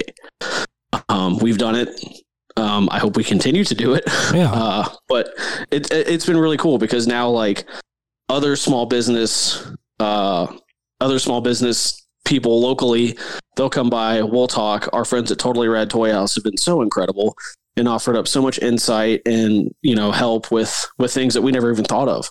Um, and then you run across people who are also like they're just perpetually just like stick in the ass, like not stoked people. Like they're just not happy about anything, and they like come in and like scoff at prices or whatever. And it's like, yeah, you could easily go find this tape on eBay or somewhere else, but you don't have to. Mhm. Um, and like I have found this with the utmost care. You know, like as soon as this tape is in my possession, it's going to be stored properly. If it needs to be cleaned, it's going to be cleaned. Like you're not going to get that from a thrift store. You know. Mhm. Plus, like if you pick up a movie, I can give you a recommendation. You can give me a recommendation, and we have that connection. That's my favorite part about the whole thing. As much as as much as I'm not a people person, once we start talking about movies, I open up like a book. Mhm. And I'm not one of those people that'll like lie and say I've seen something if I haven't seen it. Uh, and I think that kind of catches people off guard. Like I'm very open with the big movies I've never seen. I've never seen any MCU movie. I've never seen any Matrix movie, shit like that. Uh, and that kind of throws people off guard. But I like to I like to present that and be like, it's okay to not have seen popular things. Yeah. it's okay to go back and watch them later in life. Uh, and uh, I think uh, I think some people really dig that. You know, like they'll say, "Well, have you seen this?" And I'll be like, "Well, no, actually, I haven't seen any MCU movie." And at first, it's shocking, but I'm like, "Well, this is my story. This is how I found out I liked movies and how I could finally sit down and watch them." Yeah. And then I spent like the next 20 years just watching horror movies. Do you still got the uh the coffin case? Yeah. Fucking love that thing. still uh still front and center in the VHS room, which has been a perpetual wreck for the last like year, probably long. Well, I'd say ever since right before I had neck surgery, it's just been in complete shambles. But uh, I try to work on a little bit each, you know, each week. Um, but yeah, it's still completely loaded. I can see all my Silent Night, Deadly Night one through threes, and um, what else is cool on there? Microwave Massacre. Uh, my small but mighty Dick Tracy collection. uh, there's some fun stuff in there, a bunch of David Lynch stuff. Uh, but yeah, man, opening Danger Zone has been great. Um, I didn't expect the reaction that we got. Like, we had a pretty small selection of uh, wholesale ordered Blu-rays and DVDs, and then some used stuff too. And we kind of expected people to wipe us out of that stuff opening weekend, but instead, like I'd say, 95% of people that came in bought tapes, which was absurd. it's cool to see. Like it's something I think we talked about last year about how um there's been kind of an uptick with uh VHS tapes of people collecting them and I did learn something this past year like and it's actually outside of me collecting vinyl but like vinyl never died. It just it got to a point where like it just there wasn't a lot of people doing it or there wasn't a lot of a lot of it coming out but like it still was on this like life support. And- Um, if I'm if I'm not mistaken, a lot of like hardcore labels were keeping certain uh, pressing plants open because at one point I think it might have been cheaper to to do vinyl as opposed to anything else because who no one was really buying CDs at that point, but they still wanted to get the music. Um, so at one point I had a pretty a pretty sick hardcore record collection. Uh, the same with a lot of my friends. Uh, and there's a couple pressing plants still here in Nashville. I know, I think it's United Record Pressing or United Pressing, something that's like a big one. And then one of my buddies got a job at an, a, a smaller one. But uh, it's, yeah, it never truly went away. It just kind of uh, slowed down, like you said. Yeah, because like once like CDs took off, um, obviously people were just like, well, like CDs are smaller than records, and like uh, there's a lot of like advantages to it of like being you know being able to uh, you know play it on the road. But one thing that I've learned to love about vinyl is like there's something about like album art. Like Mhm. it means so much more on vinyl. Or it's, technically it's not even vinyl, but like it's like that that size because it's like it's blown up. Like Mhm. I I could put I could have a wall full of CDs and not like in a bookcase, but like where the album cover is facing on everything. Like that would look kind of cool. But I could do the same thing with vinyl, and for some reason, like just that bigger size, like it means a lot more and it looks a lot cooler. Well, well, uh, and another thing, and I know this is specific to certain people. Uh, you might not feel the same way, and if not, that's totally cool. Um, I don't like like I just watched. I'm sure we talked about this, but I just watched Blu-ray a Blu-ray for the first time a few years ago. Um, the advantages to Blu-ray for me now are if a tape is too expensive and I don't want to pay for it, I can usually get the Blu-ray for a fraction of the price. Mhm. But I say this to say I love like the sound of a record because it's just slightly imperfect. Um, it's it's not like the best audio presentation, and I love watching movies on tape because again, it's slightly imperfect. You might get like a tracking issue or like a little pop or something or a little static something like something about that is just like I don't know, man. I was also the kid that grew up like picking up like hardcore and punk demos that sounded like they were recorded in a tin can Yeah. and would listen to them religiously. Uh, something about that like lower quality media is just so special to me. And I think there's more and more people that are finally realizing like not everything has to be crystal clear, like audio or visually. Uh, and it's it's still got a certain charm to it. I mean, th- there's some people when it comes to vinyl, I think they'll tell you that, uh, you know, depending on like how much money you're putting in the setup, that you know it's the best music sound. But there there is something about, I mean, whether I think I've had it with cassette and I think I've had it with uh, VHS, where you get that like warped audio sound for like something on like it could be just like a second Mhm. where it's it's something that's been played a lot or whatever and like it has it has a charm to it because kind of like what you were saying of you know you're not going to get that on DVD or Blu-ray but you can get get this little bit of a of an imperfection on on VHS Yeah. And like one of my favorite things that I've been able to do, I don't I haven't been able to do as much since we opened, but like at pop-ups and stuff, um if some of my regulars came by and they would get, you know, certain titles and they were really interested in them, I'd be like, "Oh, have you seen this movie?" And they would say, "Oh, no, I haven't." I would just be like, "Take it, watch it, tell me what you think." And I wouldn't even charge them for it because I just wanted them to see that movie so bad. You could do the same thing with a record or a CD it, you can tell somebody to stream something, but let's be real. Are they really going to do it?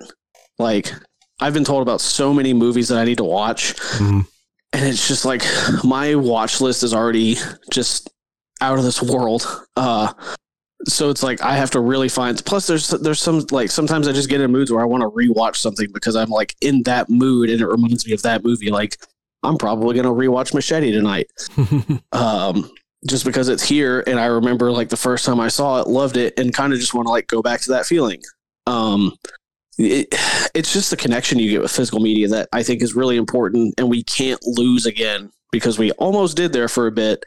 Um, but now people are more aware of things like that. You know, like it's Mhm. to me, it's more than just a tape. It's more than a DVD. It's more than a Blu-ray. It's it's a physical connection, and I can say, hey, if you like that, I think you should check this out. And then you build a an actual bond with somebody because you've given them something Yeah. that you think so highly of that you want them to have. You know, uh, that that that has been one of the coolest things about doing this. And then on a little side note, I got to watch this dude bring in his his I don't know how old she was, maybe six year old daughter in to the store, and that was her first time experiencing a video store. oh And, like, wow Yeah, like you you can't put a you can't put a number on that. Like I watched her eyes light up as he was explaining everything and like it was just like I was talking to somebody but watching them out of the corner of my eye just in case they needed help with anything. And uh just seeing that man like kind of almost brought me to tears because like oddly enough I could rem- I can't remember the name of it but I can remember the first video store that I remember going to in Antioch, Tennessee, where I lived as a, a small kid. Uh, and like, if I could go back in time, I would do so much knowing what my life is now to hold on to that Mhm. and remember the name of that store and just like do what I could to keep it alive, you know? I think that's something we really take advantage of, uh, or to not take advantage of, take for granted that, you know, most of us, uh, just being in the video store, like that's a fairly recent memory of Mhm. whether, whether it be, you know, in the 2000s and everything, like the end of video stores wasn't that long ago. Dude, I uh I sell movies to all types of people, Mhm. but something that'll never lose just like how cool it is to me is like when I get people that are significantly younger than me, like I'm talking like uh we have this this mom randomly came in the store one day. I think I think it was just me there. Uh, she came in and she was like, "Whoa, what is this?" No, no, no, no, no. She she opened the door and she goes, "Is this real?" And I just went, "I sure hope so." and then we had a laugh and she came in and looked and uh it was like the perfect icebreaker she was like man my daughter is obsessed with horror she wants to go to like i don't remember if it was like special effects school or what. She was like i have to bring her in here and she picked up a couple things just for her daughter and then like a week or two later brought her daughter in and her daughter was in awe. And like every time they come in i hook them up because it's like if i can keep younger people getting physical media i'm going to do everything in my power to do that. Yeah. um, and then like I don't know, there's been this younger couple that comes in, you know, for a while they were coming in every Friday. That like that was their Friday tradition, go to the video store. And they were significantly younger than me, early twenties. Um, and they would come in, buy a stack of tapes, ask for recommendations, buy you know, buy stuff based off of my recommendations. And I'm like, who the hell am I like to tell you what's good and what's not good? Uh but every one of my recommendations was a home run for them, you know uh, shit like that will always be the coolest part about this. Like, yes, making money to keep the lights on, very cool because I love what I do. But being able to create those connections with people will always be way cooler than than the monetary aspect of any of this.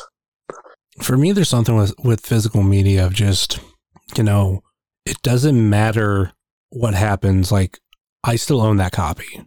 Exactly.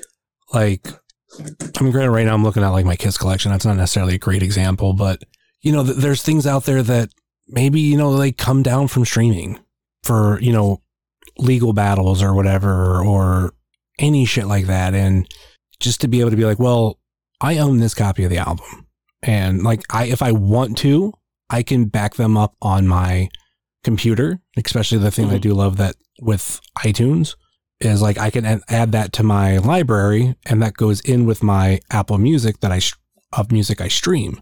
So it's like every, everything's like working together.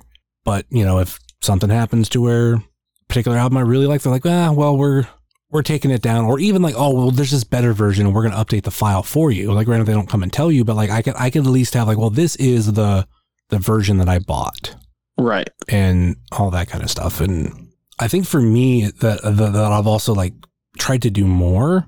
I've like I was always really bad of like not necessarily listening to albums all the way through. Like I would I would like songs. Now, Mhm. I mean, I I had albums that I really liked all the way through, but like I felt like some of them were few and far in between. So now with like, you know, having a record player, having a dual cassette deck, like I always hated cassettes because I couldn't skip around. I could, but you know, you gotta, you know, fast forward, stop. Hey, where's that? Fast forward, stop. Oh, I gotta rewind a little bit. Uh, like, so it wasn't as fun instead of, you know, just, you know, hit a button, next track, next track, here we go. Mhm. So now it's, you know, when I put on a vinyl or I put on a cassette or even now a CD, like I am committing myself to listening to albums all the way through. Mhm. And like that has helped me like discover music that I ne- I wasn't really exposed to. Like one thing that like it was my album of the year for this year, and I and I, I say that it's like through um through uh, Apple's rewind thing. I didn't listen to this album until like till not October, but uh like April or May, and it turned out to be like the one album that I listened to the most, and that was that's Fleetwood Mac Rumours. Oh wow. like that is such a good fucking album. Like that it was one of those like i always like see this around. It seems like like this iconic album cover and all this kind of stuff. So it's like a really big album on the way home from work which like i have like a perfect drive home from work if i'm going to listen to like older albums because it's about 40 minutes Oh uh, yeah, that's like the the sweet spot. Mm-hmm. So I'm like, okay, I'm going to turn this on. I'm going to like put my phone away. I'm going to take my watch off. Like, I'm going to make sure like there's no distractions. I want to listen to this album. And when I was done, I was like, yep, I get it. I I get why this is such a big album. And yeah, now I do that with a a, a bunch of stuff. Even like with the five disc CD changer, I'll throw in five albums, hit play, and I just like start doing work. And it's been it's been so much fun. I I only I'm guilty of only listening to music when I drive when I'm at the gym or sometimes when I'm at the store if I don't have anything playing on the TV. Uh, I need to get better, especially since we do have a record player and a small collection. I I recently found out I really like listening to records while I'm cooking. Hmm. Um, it's just like our record players in the living room. It, it's not far from the kitchen, but it's like it's kind of a hassle. But I, I might honestly just talk to Brittany about putting the record player in the kitchen or in like the the dining room. Yeah. Um, I think that would be pretty cool because I really like listening to records while I cook. Um, to go back to what you said about things going from streaming to being taken off streaming, I don't buy DVDs really ever anymore. Um, they're just they don't really fit with what we collect. Usually, everything we want is on tape or Blu-ray. Except, I haven't been able to find a Blu-ray of the specific movie uh, called ATM. Uh, absolutely love the movie. I think it's streaming on Paramount, maybe, but I feel like it always comes and goes from streaming. I found it at that McKay store I was telling you about last week. Instantly bought the DVD, and it is. If you haven't seen it, highly recommend watching it. It's a fantastic, like minimal location kind of thriller horror Christmas movie. Okay. Yeah, Christmas is like I Christmas is very light. I think they're like at a Christmas party once. Uh, but yeah, fantastic movie. I, I still collect Actually, DVDs. Um, I don't say collect because like I just I would say I like I collect like physical media, but like there's definitely like VHS and vinyl that's probably like high priority. But if I find something on DVD, um, I'm not gonna scoff at it. Especially like I have uh the Universal Monsters box set, and I have it on, I have it on DVD because there was like I want to say when I bought it back in 2020, maybe it was 2019, like I think it was 2019. But anyway, the it was I want to say a hundred dollar price difference from DVD to Blu-ray. Oh yeah, So I was like, oh well, I'm not expecting that much of like it to be better on Blu-ray. Like it's probably like going to be somewhat similar on DVD. Fuck it, I'll I'll save the money and buy it on DVD. yeah. The so for the longest, the only DVDs I would buy were those like horror movie packs with like 10, 50, however many horror movies. Yeah, yeah. Uh, then a buddy of mine, Travis, he worked on a movie called Cyst, and it got a, a DVD release in Walmart, and it looked absolutely disgusting. And I was like, I have to find this. so then I, I literally, it was so cool. I went to all these different WalMarts looking for it. Eventually broke down, just like looked on Walmart's website to figure out where it was. Went to the Wal, the closest Walmart to me that had it, bought it. But it was just so cool getting to do that in 2022. You know, um, recently really wanted to start rewatching Pete and Pete. uh, posted about that on Instagram. People tried to bust my head with prices for that, and I was like, I'll just wait. I'll, I'll find it at some point. Ended up finding season one on DVD at the store, like right up the road from my house for 15 bucks. It's out of print. Like, I understand why people want more money for it, but I got it for 15 bucks, you know? And then uh, this May, uh, fuck it, I'll say it. Uh, I've ran across. I was told about this account on Insta account on Instagram called uh, Slimeterian Collection, and he will. I'll just say that I have acquired all three seasons of Pete and Pete on Blu-ray because of this account. Uh, do with that information what you will, Gotcha. but yeah, uh, and it's great. Brittany picked up something from him as well. I think it was like a, a Halloween mixtape situation on Blu-ray, uh, and it's great stuff like that. I love. Um, oddly enough, like other than like the last four tapes that I've gotten, the most tapes that I've been buying or acquiring recently have been bootlegs or mixtapes because they're just so much fun. Yeah, I could see that being something that it's basically a little different. Yeah, like more my buddy. Yeah, my buddy Sal, uh, Power Dad Five Thousand. He'll do like really cool, uh, like mixtapes, compilations. Like he's done like Headlocks and Horror, where it's like uh, horror trailers and like little horror like TV spots, and then like wrestling matches and what and whatnot. Uh, my buddy on Instagram, he's Be Kind Rewind five one five. He puts out great mixtapes. There's a bunch of people locally here that do really cool stuff. It's just I just appreciate seeing people create cool stuff, and Yeah. that's what I want to keep supporting. Yeah, I'm 100 percent the same way on shit like that. And I, I do I do follow uh or actually we follow each other. Uh, Be kind rewind. I can't. Re- I think I got to follow back from them, and I can't remember how. It was like ra- randomly. He, uh, I want to say he did tapes for Black Label Pro. Okay. Yeah. or someone. Yeah. I think. Yeah. He did. Uh. He's done like mixtapes before. Cause didn't he? Didn't he do the Billy Starkz mixtape too? Yes, yes. He he did a Billy one. Uh, he's a great dude. Uh, we've uh, he actually came in super clutch with me and provided me with a copy of Terrifier on VHS. Uh, and he's done he's done some amazing work. Uh, he was able to he randomly hit me up one day. He was like, "What's a movie that's not on tape that you would like to have on tape?" And I said, "Oh, we just watched this movie Host, and Brittany really liked it." And I was like, "This would be a cool birthday present." So we hooked, you know, we did the deal. I got the copy of Host. I think that might have been one of his first times making a slipcase or a, a boot, and uh, it's fucking incredible. It's so good. There's so many good creators on the internet that are doing stuff with analog media um, that I, you know, they do it smart, uh, so they don't get in trouble or anything. But you know, it's just cool to see people create stuff, man. Yeah. Fuck yeah.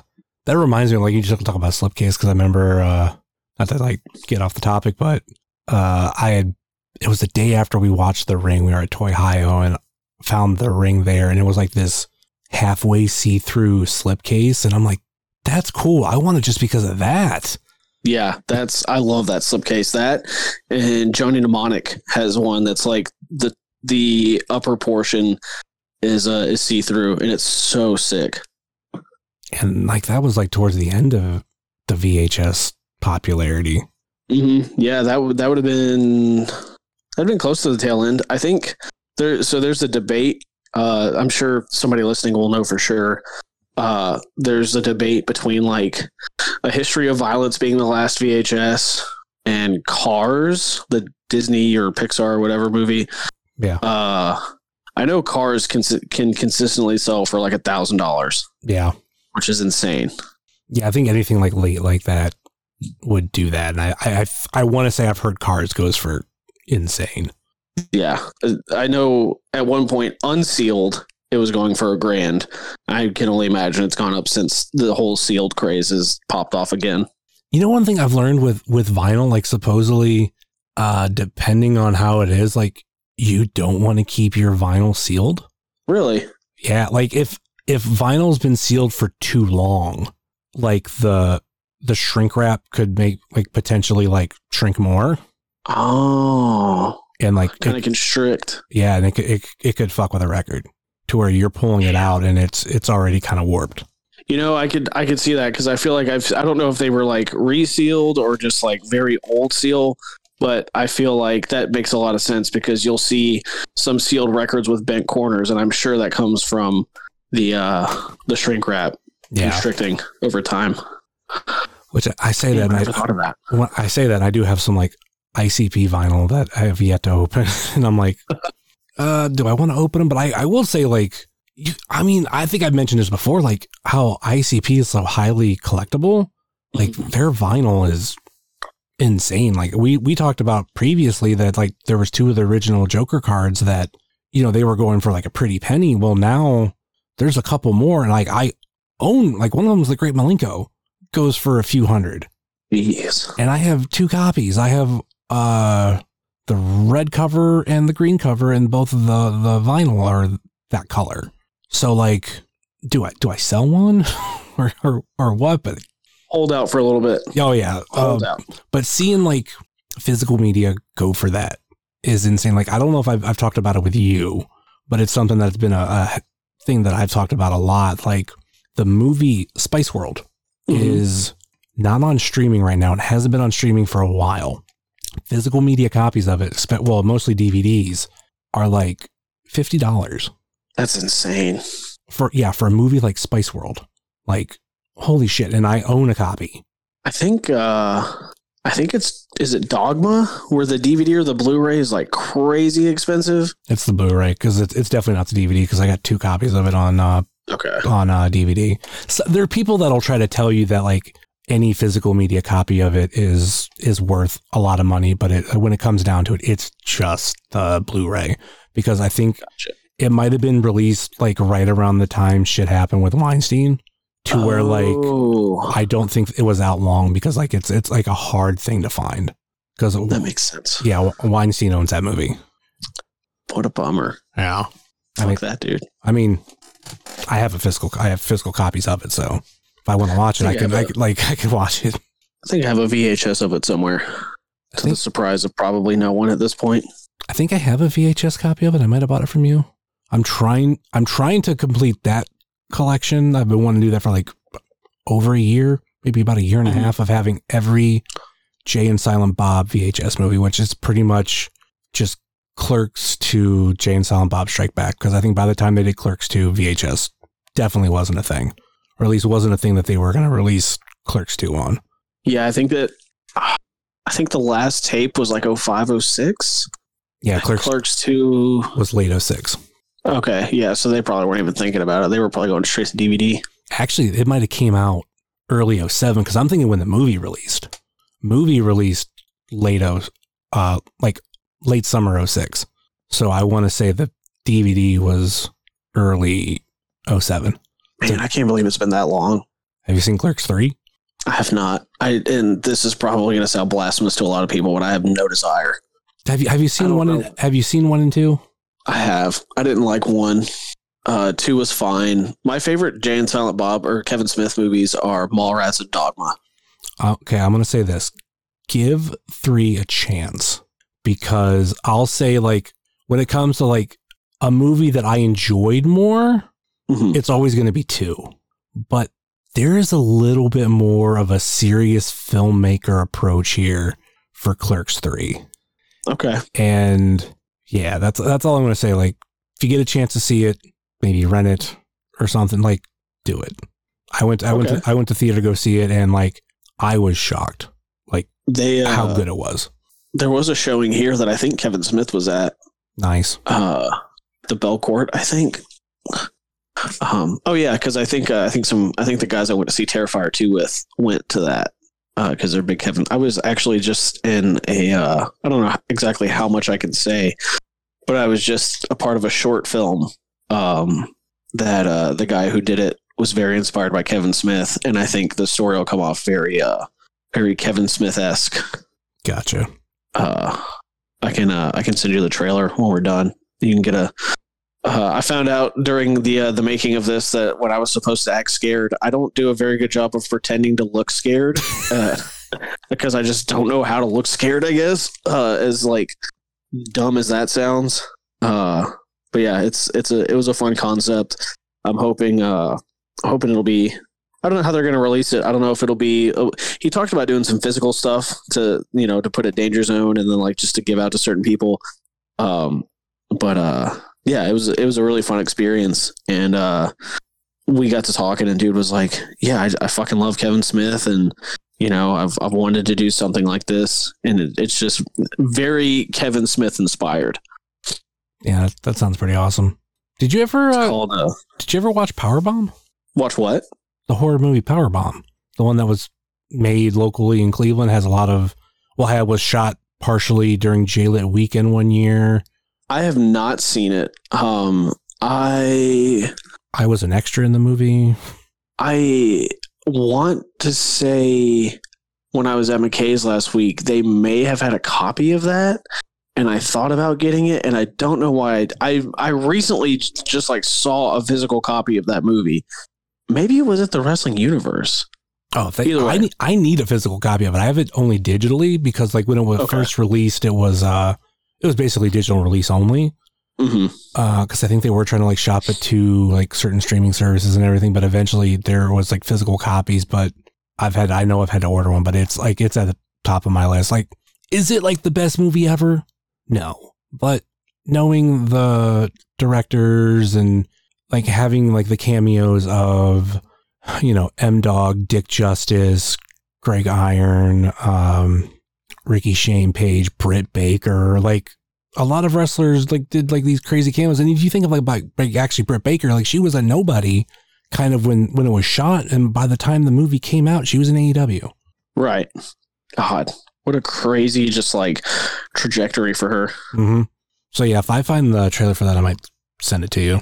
I think I watched the trailer because I remember you posting about it. I want to say I've at least seen the trailer, but yeah, feel free to send it to me. If I uh, if I go back to McKay's anytime soon or, or happen to run across it again, I'll just pick it up for you. Nice. All right. We always try to like not go as long. And here we are, like, uh, let me see. We are, yeah, almost two hours fucking in. God damn. uh, but let's get into the Fave Five questions.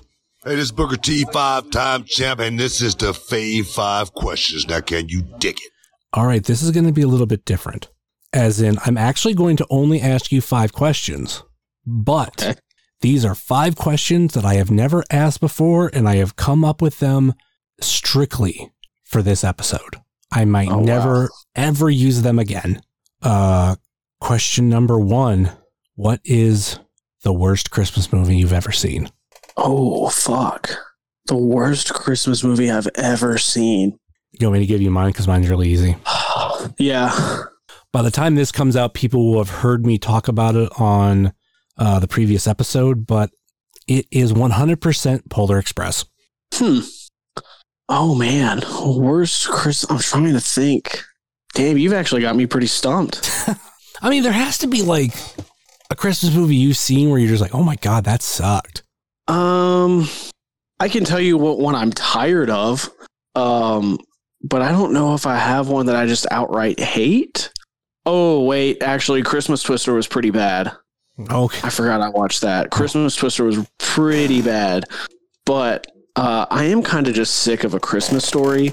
But that's because I grew up in a house where my mom would have every TV on, and it would be on the Christmas Story marathon. So I just like that got run into the ground real quick for me. All right. I'm from Northeast Ohio. We we don't talk bad about Christmas Story. Look, 24 hours of that bitch being on the TV, I was ready to pull my hair out at like age eight. It's it's a movie that like that's the only time I want to watch it is during the marathon. Like I own Yeah. multiple copies of it. I do want to say VHS, DVD, and Blu-ray, but I still would rather watch it during the marathon than anything. That's fair. There there is a bit of nostalgia for that for me. Like I'll watch it once. Maybe once, like maybe like just half of it just to get my fix for the season. Other than that, because there is a part of me that loves punishing myself for whatever reason. So, uh I will at least try to catch half of it at least. Uh but yeah, if I had to give outright worst, Christmas Twister was pretty god awful. I did I did a list on the last episode, uh, or me and uh, Brock from Smoking Jay's Barbecue. We talked about our best and worst. The list that I had are uh, Prancer. Uh, I know I'm missing one because I can think of the other two really quick. Uh, let me see. Oh, uh, Jack Frost, not the horror movie. I've yet to see the horror movie, but the Michael Keaton one. The horror movie's fantastic. Yeah, I want to because of the confusion. I, I definitely want to watch it.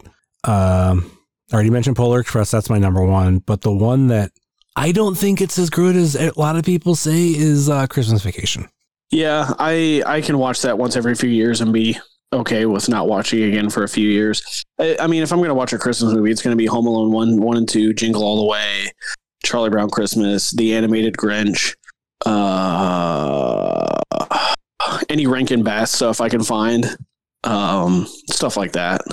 God, you mentioned my top three. The only ones you didn't mention, like, well, you're not going to mention Christmas Story, but my uh, after that, my number five, the only one not mentioned is the Santa Claus.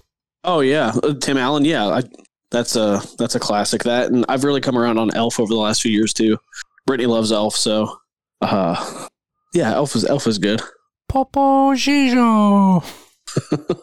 I really only watch that if she puts it on though. Like I don't go out of my way to watch it, but it's fine. It's definitely once every year or two, just depending on what other movies we're watching. But I Mhm. thoroughly enjoy it. Uh, question number two: favorite pizza. Favorite pizza. Um, here lately, I've been a uh, a fan of just a really good. Ooh, okay. I actually have a couple different answers to this. One, uh, recently I have just kind of reverted back to just being a fan of just a really good plain cheese pizza.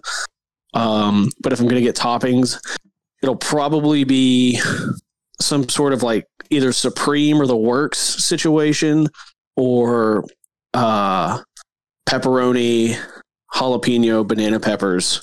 Uh, but we did just get this new pizza spot where I live called Pinky Ring Pizza. and they have a red pie that is just so fucking good. It's like it's it's like a thinner style pizza. I wouldn't call it like technically like New York style, but it's a thinner it's a thinner uh, slice. Um, but it is so good. For me, my favorite regular pizza, just like like toppings wise, is uh, pepperoni, sausage, and mushroom.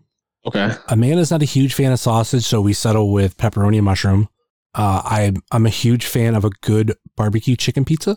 hmm Uh, and then trying to think of what other ones that I've had, like specialty pizzas that are just so good. Like Papa John's cheeseburger pizza was fire. I don't know if they still do it, but if they do, I'm gonna need to smash one of those soon. Uh, and barbecue pizza is one that I never really think about until I see, but it is it is also very good.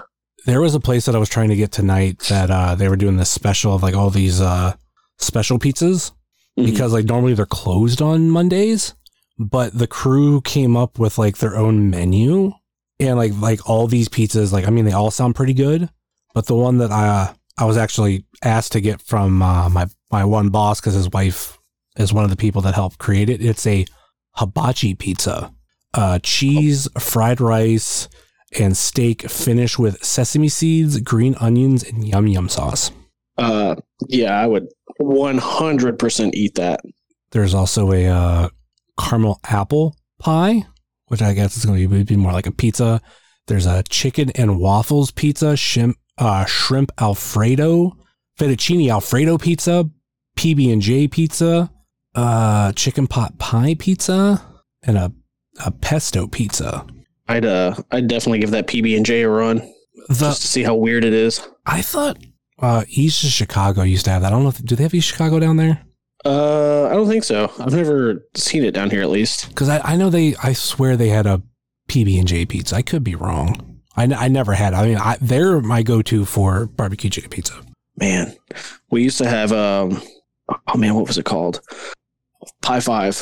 Uh, I don't know if you guys had Pie Five at all, but it was kind of like Qu- Quiznos Subway for pizzas.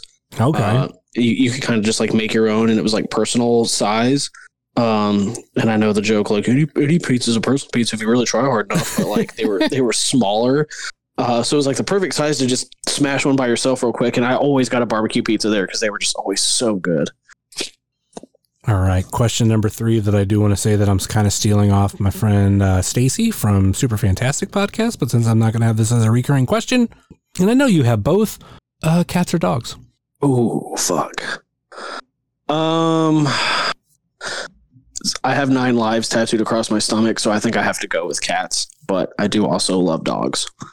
I, I was a dog person for a very long time, but the past like few years, I've become a little bit more of a cat person.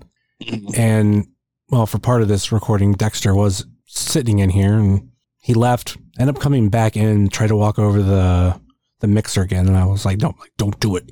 And he kind of like was like, "All right, I'm just gonna leave then." But I've like I've grown more attached to them, and the fact that now that we've also like rescued a cat, Mhm. like that's that was my first rescue, like ever of any animal, because any animal I've had before that was either like bought through a breeder.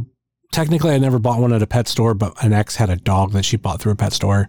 Mhm. Um, Dexter, we got from a family member of Amanda's who their cat just had kittens. Uh, Zool was uh, a dog that, was a, a breeder dog. And like, I think they uh, were done with her breeding or they were done breeding French bulldogs and they got rid of her.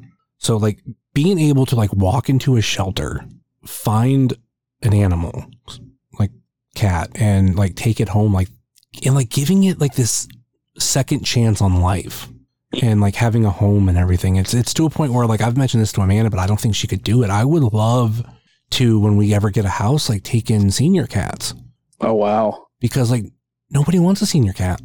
But if you're you know you I mean you got to be ready for like those moments and everything. You know when they eventually pass, but you know if you get like another uh, a two years out of them and you know like you show them like hey you know what love is and all that kind of stuff like that's I think that's worth it. Like, I, is it going to be sucked? Is it sucked like to buy an animal and know like, hey, they're going to die soon? Yeah, but I don't know. I, I You're just at least giving them like the last little bit of time they have to be comfortable and safe, and you know, get to at least enjoy their last little bit of time. Yeah, it's like I want them to live the last two years in our house, potentially, you know, actually like pass away in our house instead of, you know, they just die at the shelter. Yeah. And we uh nobody wants that. no, I, I told you off air that uh we had been taking care of the stray. Um you know, we we got him fixed or Brittany got him fixed. Uh he's microchipped, he's been dewormed. Uh we joked about like wow, if he ever makes it in the house, like my cat Boots, she's older. She's probably technically a senior cat at this point, but she used to be very territorial. Now she's more chill. And the joke was if, if we name this fucking cat Greg, uh, his name is Greg Fernandez. Uh, so we always joked if Greg ever got in the house, Boots would probably just tear him up. Boots doesn't really care. Uh, so he'll come in for a while. He's finally like he was stubborn to lay on anything comfortable, but now he's finally found a couple spots on the couch he likes. Uh, and it's cool to see him finally just kind of like trust us. Like when I got home last night, he was inside and he like greeted me, which was cool. Yeah. So he's getting a little less skittish, uh, a little more comfortable, and it's really cool to see that he's a he's a real sweet cat. He loves Wednesday. Like he will just rub up on Wednesday constantly. like she tries to go to the bathroom, and she, like Greg's outside in the back with her, and he's like just rubbing on her to the point where we got to go pick him up and just be like, "Let Wednesday go to the bathroom, man." uh, but he's a sweetheart. He uh, still kind of scared of people, but he's really really warmed up to me and Brittany. Like, I think it took like six months for Brownie to fully warm up. Like, I, I say fully as in like, like he, I mean, obviously, like he would be around us, but the um, time that I woke up in the middle of the night and Brownie had jumped into bed with us for the first time and was like cuddling with me. Mhm.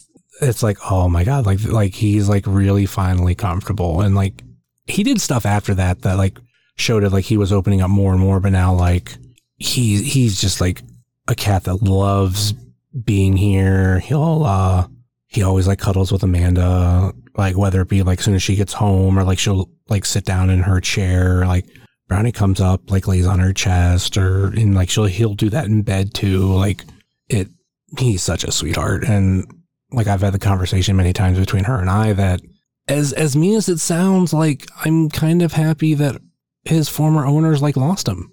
Yeah, because now you're able to give him the the comfortable home that you're able to give him. Yeah, because the, the story we had from him that like he was found in a pond in West Virginia. Oh, So it's just like I don't or we don't know exactly what like caused him to be there, but you know, I I would hate to be that owner and be like, you know, where's this cat that I lo- potentially love so much? But you know, their loss was was our gain. And that Yeah. and now he's like, you know, he's like, you know, part of the household and he's he's amazing. I love him. we uh we have no idea where Greg came from, but now he's sitting here licking my knuckle. Uh, I don't know why he's licking my knuckle, but he's licking my knuckle. He does this thing where he'll walk past you and then he'll just flop over on the floor because he wants you to pet his belly, and he will let you pet his belly for hours. Do you ever wonder like what his original name was? Or is? Um, Because that's something that we talk about.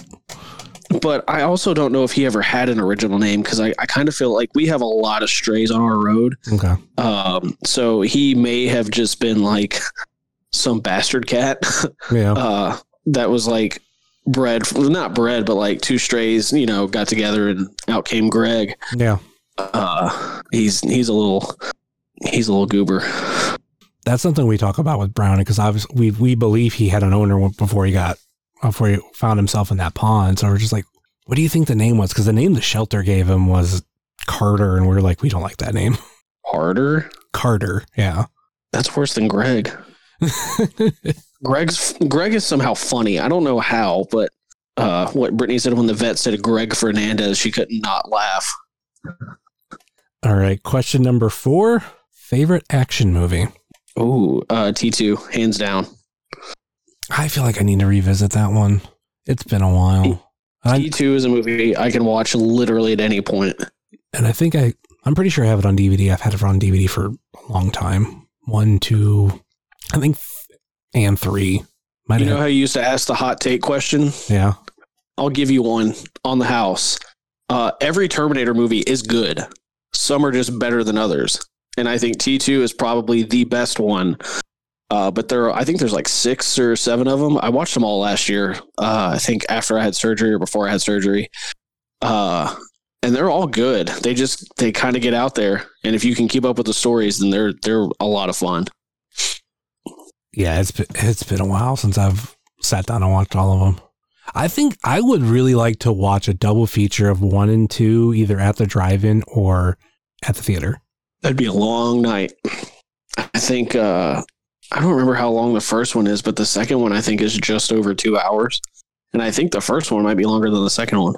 And if I remember right, the first one's pretty pretty slow in comparison, Oh yeah, but it it needs to be to you know to build that story up. let me see. That's so I'm trying to pull it up. Uh, how long that movie is? Hour forty-seven. Oh. Okay, Oh yeah, second is two and a half hours. there it is. I knew one of them was over two. I couldn't remember which one. The second one doesn't watch like it's that long to me though. I just get so invested in it. It's just like it's over before I realize it.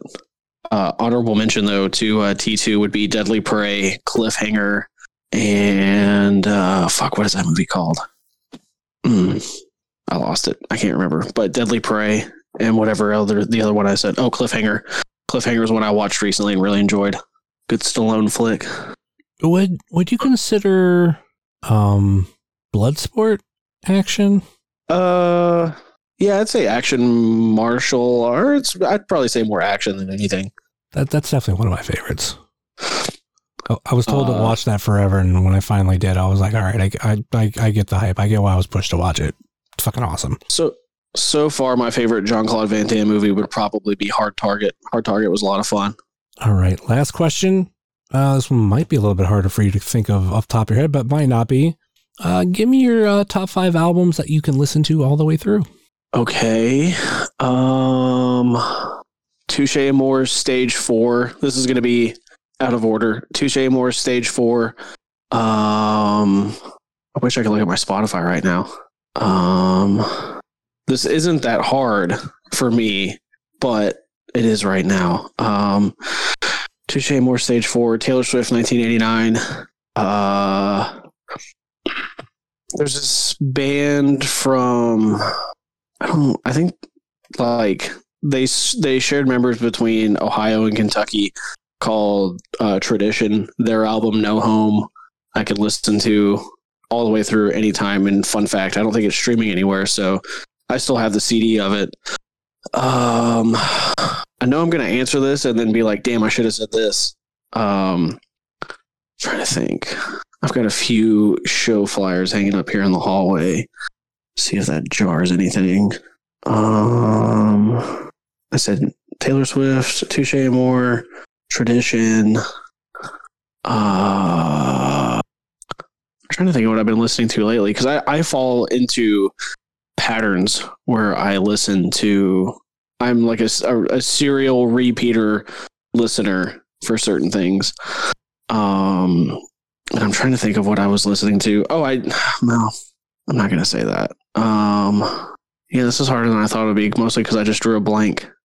Shoot me, uh, shoot me your five, and I'll come back with my last two. Um, much like you, in no particular order, ICP's The Great Milenko, Kiss Destroyer, uh, Fleetwood Mac Rumours, Michael Jackson Thriller. That was another album that I didn't listen to all the way through until this year, and I was like, "Oh yeah, I'm this."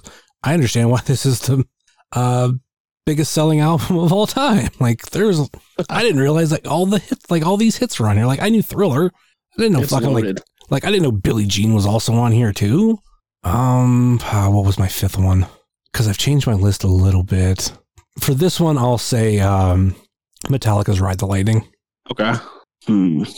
An honorable mention would be for me because I, I already mentioned one Kiss album, and this is technically a Kiss album, but it's Ace Frehley's solo album. It's Didn't all- you just see Ace Frehley? yeah, just saw uh, him solo live. It was it was fun. Uh, father-in-law got me and him tickets for Christmas, That's awesome. and we were front row. Oh damn. Yeah, that was f- fucking awesome. And it was in this small uh, venue that long time ago used to be a theater, and now like they'll have like certain like stage shows like that. Mhm. So um, yeah, that was that was like really fun to sit down and watch it. Uh, on a side note too, like ironically how like this year also like Wilkman got into Kiss. I saw that and that kind of threw me off. oh man, what is this fucking record called? When when he said something about like getting into them this year, I was kind of like, you too. um uh, so with my with my top 5, I'm just going with stuff that I've that's been in pretty heavy rotation for the last year.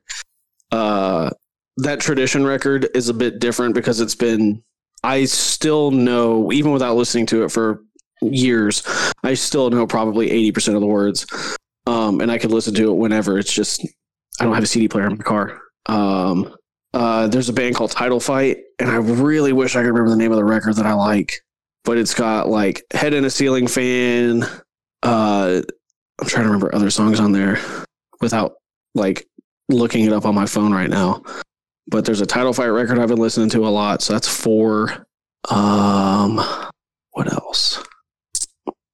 Oh, uh, fuck, I'm stupid. Uh, Drug Church. Uh, their records, um, Hygiene and Cheer are two of my favorite records of all time. Usually, if I listen to one, I follow up with the other one. Um, so actually, as much as I enjoy that title fight record, I will say Tradition, No Home, uh, Taylor Swift, 1989, uh, Drug Church, Cheer, Drug Church, Hygiene, and then whatever the other one I had was. Do you still listen to Ghost? uh, sometimes, yeah. I actually, uh, I had a, I have a Ghost song um, on the playlist I was listening to on the plane this weekend. It's a, it's a collaboration with I can't remember her name, but it's a, a slower version of He Is. That's really cool. Um, but yeah, I still listen to Ghost periodically. Yeah, I don't. I don't. a lot of people kind of like got out of them. Um, probably within the past like two albums. Yeah, uh, it, it started even earlier than that. Like when they they were on some late night show a while back, and uh, a lot of people that I knew that liked Ghost kind of had flip flopped on them at that point. I I stayed mostly like I enjoyed the music, but I, I started listening to it less and less. Not because I didn't like them, but just I was finding other things to listen to. Mhm. And then Brittany got into them, and it kind of re restarted my love of Ghost. Uh, but yeah, I still listen to them from time to time. Yeah, their their new album is interesting. Uh, thing that I like about it though is like I feel like I have to listen to it all the way through. hmm Like like like that's how it was meant to be. Like it kind of. I've I've mentioned this recently, uh, where it's like it's kind of a I don't want to say a concept album, but like it, it, it feels like it's uh something similar to either a concept album or a story album, to where it just it just like fits like it's like a like a play. Right. Yeah, and I I mean like that makes sense for them because they are you know they're a very theatrical band. Uh, so that I mean that makes sense. but I liked I liked Prequelle too. Like actually, I've been kind of debating for a little while of like finally picking up Prequelle on uh, vinyl because there's a, a place in Kent, like not too far from me, that uh, they have a couple copies of it. And Mhm. the past few times I've been there, they they still have it. I'm like, oh man, like that was that was the first album that I listened to where I was like trying to get into Ghost, and like I loved Rats and a few other songs off that album. I mean, to the point of like I listened to the album for the first time in a while, like about a week ago, mm-hmm. and I was like, yeah, like I still like really love this, love this album. Like it's just it had been a while since I've sat and enjoyed. it. I'm like, yeah, it still clicks with me. Still, still fucking love it. I still think, and I, this is going to be a, a painfully hipster statement to make, uh, and I hate that it's that way, but I I still think their first full length might be my favorite record they put out. Uh, just because looking back at how much they've grown, like I don't know if you would expect a record like that to come from them because it's like it's it's pretty high production, but for what they go on to do, it's like not as high of production, uh, and it's just like it's a little dirtier it's a little like darker uh less poppy which I- I I mean and I actually kind of tend to really love their poppier stuff like Dance Macabre love it Yeah, um they're they did I think a little cover EP uh I think it was called If You Have Ghost uh that's re- that's I'd say it's a tie it's a toss up between that and the first record that are like my favorite releases from them all right. That's uh, that is our uh, God. We cannot keep these under an hour and a half. You're horrible We at this. We got a lot going on, man. Yeah. Any uh, final thoughts, last minute plugs before we go? Uh, no, man. Uh, I just I appreciate you having me on for the fifth year. Um, it's always it's always fun when we get to do this because it also gives us a chance to catch up a little bit too. Yeah. Uh, we you know we both stay pretty busy with our respective lives. Um, but I appreciate you even you know thinking of me to keep this tradition going. Um, but yeah, if anybody wants to check out anything I'm doing, uh, I don't have Twitter anymore, so you don't got to worry about that. You can just find me on Instagram at Danger Zone Video for all things Danger Zone related, at VHS Party Tonight for movies and dumb shit, and then at Righteous Jesse on Instagram for uh, the occasional wrestling post and just like the occasional life dump as well. Yeah, the awesome coming on for the fifth year in a row. I think this is your that would be your sixth appearance on the show. I am I the person with the most appearances like Uh, outside of like the hosts? outside of people who are like regular panelists, I uh, I want to say yes. Derek might be the closest because I've had two interviews with him. He was on with the production, and when we did a review of a show at the after party, he was on it. So I think that gives him four. He's gonna come for my crown. I know it. but yeah, like I, I love doing this. Like you said, it's like it gives us a chance to uh, catch up a little bit. Like we, we talk time to time, but yeah, again, we're busy, but I always make sure, you know, I'm supporting you with uh, buying VHS tapes. So like, especially like I remember when I saw that you had Spice World and I've been looking for Spice World on VHS, even though, like I said, I own it on DVD. I'm like, I just, I, to me, I always love that cover. That's the VHS. And I got a later uh, reissue of the DVD, so it's not the same cover. And I'm like, I really want, I really want the VHS. So like when I finally seen someone had it and it was you of all people, I was like, oh, dude, like how much for it? I want it. We'll we'll work shit out. And uh, I finally like it was. I bet it had been sitting here for a year. The box of shit that I needed to send you. Oh yeah. I forgot about that. I was like, what? I was like, what is this box? It was a very pleasant surprise. And I think it's when you you might have been, when you sent me Spice World, like our packages crossed in the mail. Yeah, because I, I remember getting that your the box from you like shortly after I had sent out that Spice World. Now that you bring it up, So yeah, and I, what did you do with the uh, movie gallery Star Wars? uh, I've still got it actually because Okay. Movie Gallery was uh, as as much as I don't really care for Star Wars. Uh, Movie Gallery was the video store that I went to the most as a kid. So I've actually still got that. Uh, I think it's is it? I think it's in here. Let me look. I might know. Yeah, it's on the uh, the couch in the VHS room right now with a bunch of other things that I need to find homes for. I've been slowly trying to thin out some of my collection so I can make room for other things. That being one of them because I've got like I've got a couple video store like uh, rental cases, and that'll go with them as soon as I can get a shelf for them. All right, uh, those are all your plugs, and uh, of course, you can find myself at jsummers330 on TikTok, Twitter, Instagram, and Hive, much like you can find the show on Facebook, Twitter, and Instagram. Facebook.com slash wrestling cheers, Twitter.com slash wrestling cheers, and Instagram.com slash wrestling cheers. Email, if you so choose to desire, wrestling cheers at gmail.com. And like I said earlier in this show, please rate, review, and subscribe your ever listen this fine podcast, whether it be Apple Podcasts, Google Podcasts, Stitcher, TuneIn, YouTube, Spotify, iHeartRadio, Pandora, Amazon Music, or Podbean, WrestlingCheers.podbean.com. And all of those links can be found through the link tree link in the podcast notes. Check out our podcast friends, such as Pod Van Dam, Super Fantastic Podcast, It's Evolution Baby, The IndieCast, Sobros Network, Biff Radio, GameWorks Podcast, Power Bob Jitsu, Power Driver Podcast, Fully Posable, Positively Pro Wrestling, Indie Wrestling Guide, If You Catch My Grift, At Odds with Wrestling, Marks with Mikes, Juggalo Rewind, X Over, This Ends at Prom, and Porch Talk, and check out our other non podcasting friends such as The Mystery Men, Redline Radio, Mouse's Wrestling Adventures, VHS Party Tonight on Instagram, Danger Zone Video in Joliet, Tennessee, Heart of Gold, Toy Hio Toy Show, Time Capsule Toys, Smoke and Jay's Barbecue, JCP Designs, Midwest Territory, Southern Underground Pro, and the official graphic designer of Wrestling Cheers, Moy Boy Designs. That will do it for us here on Wrestling Cheers, where everybody knows your name. And Merry Christmas, Happy Holidays. Later.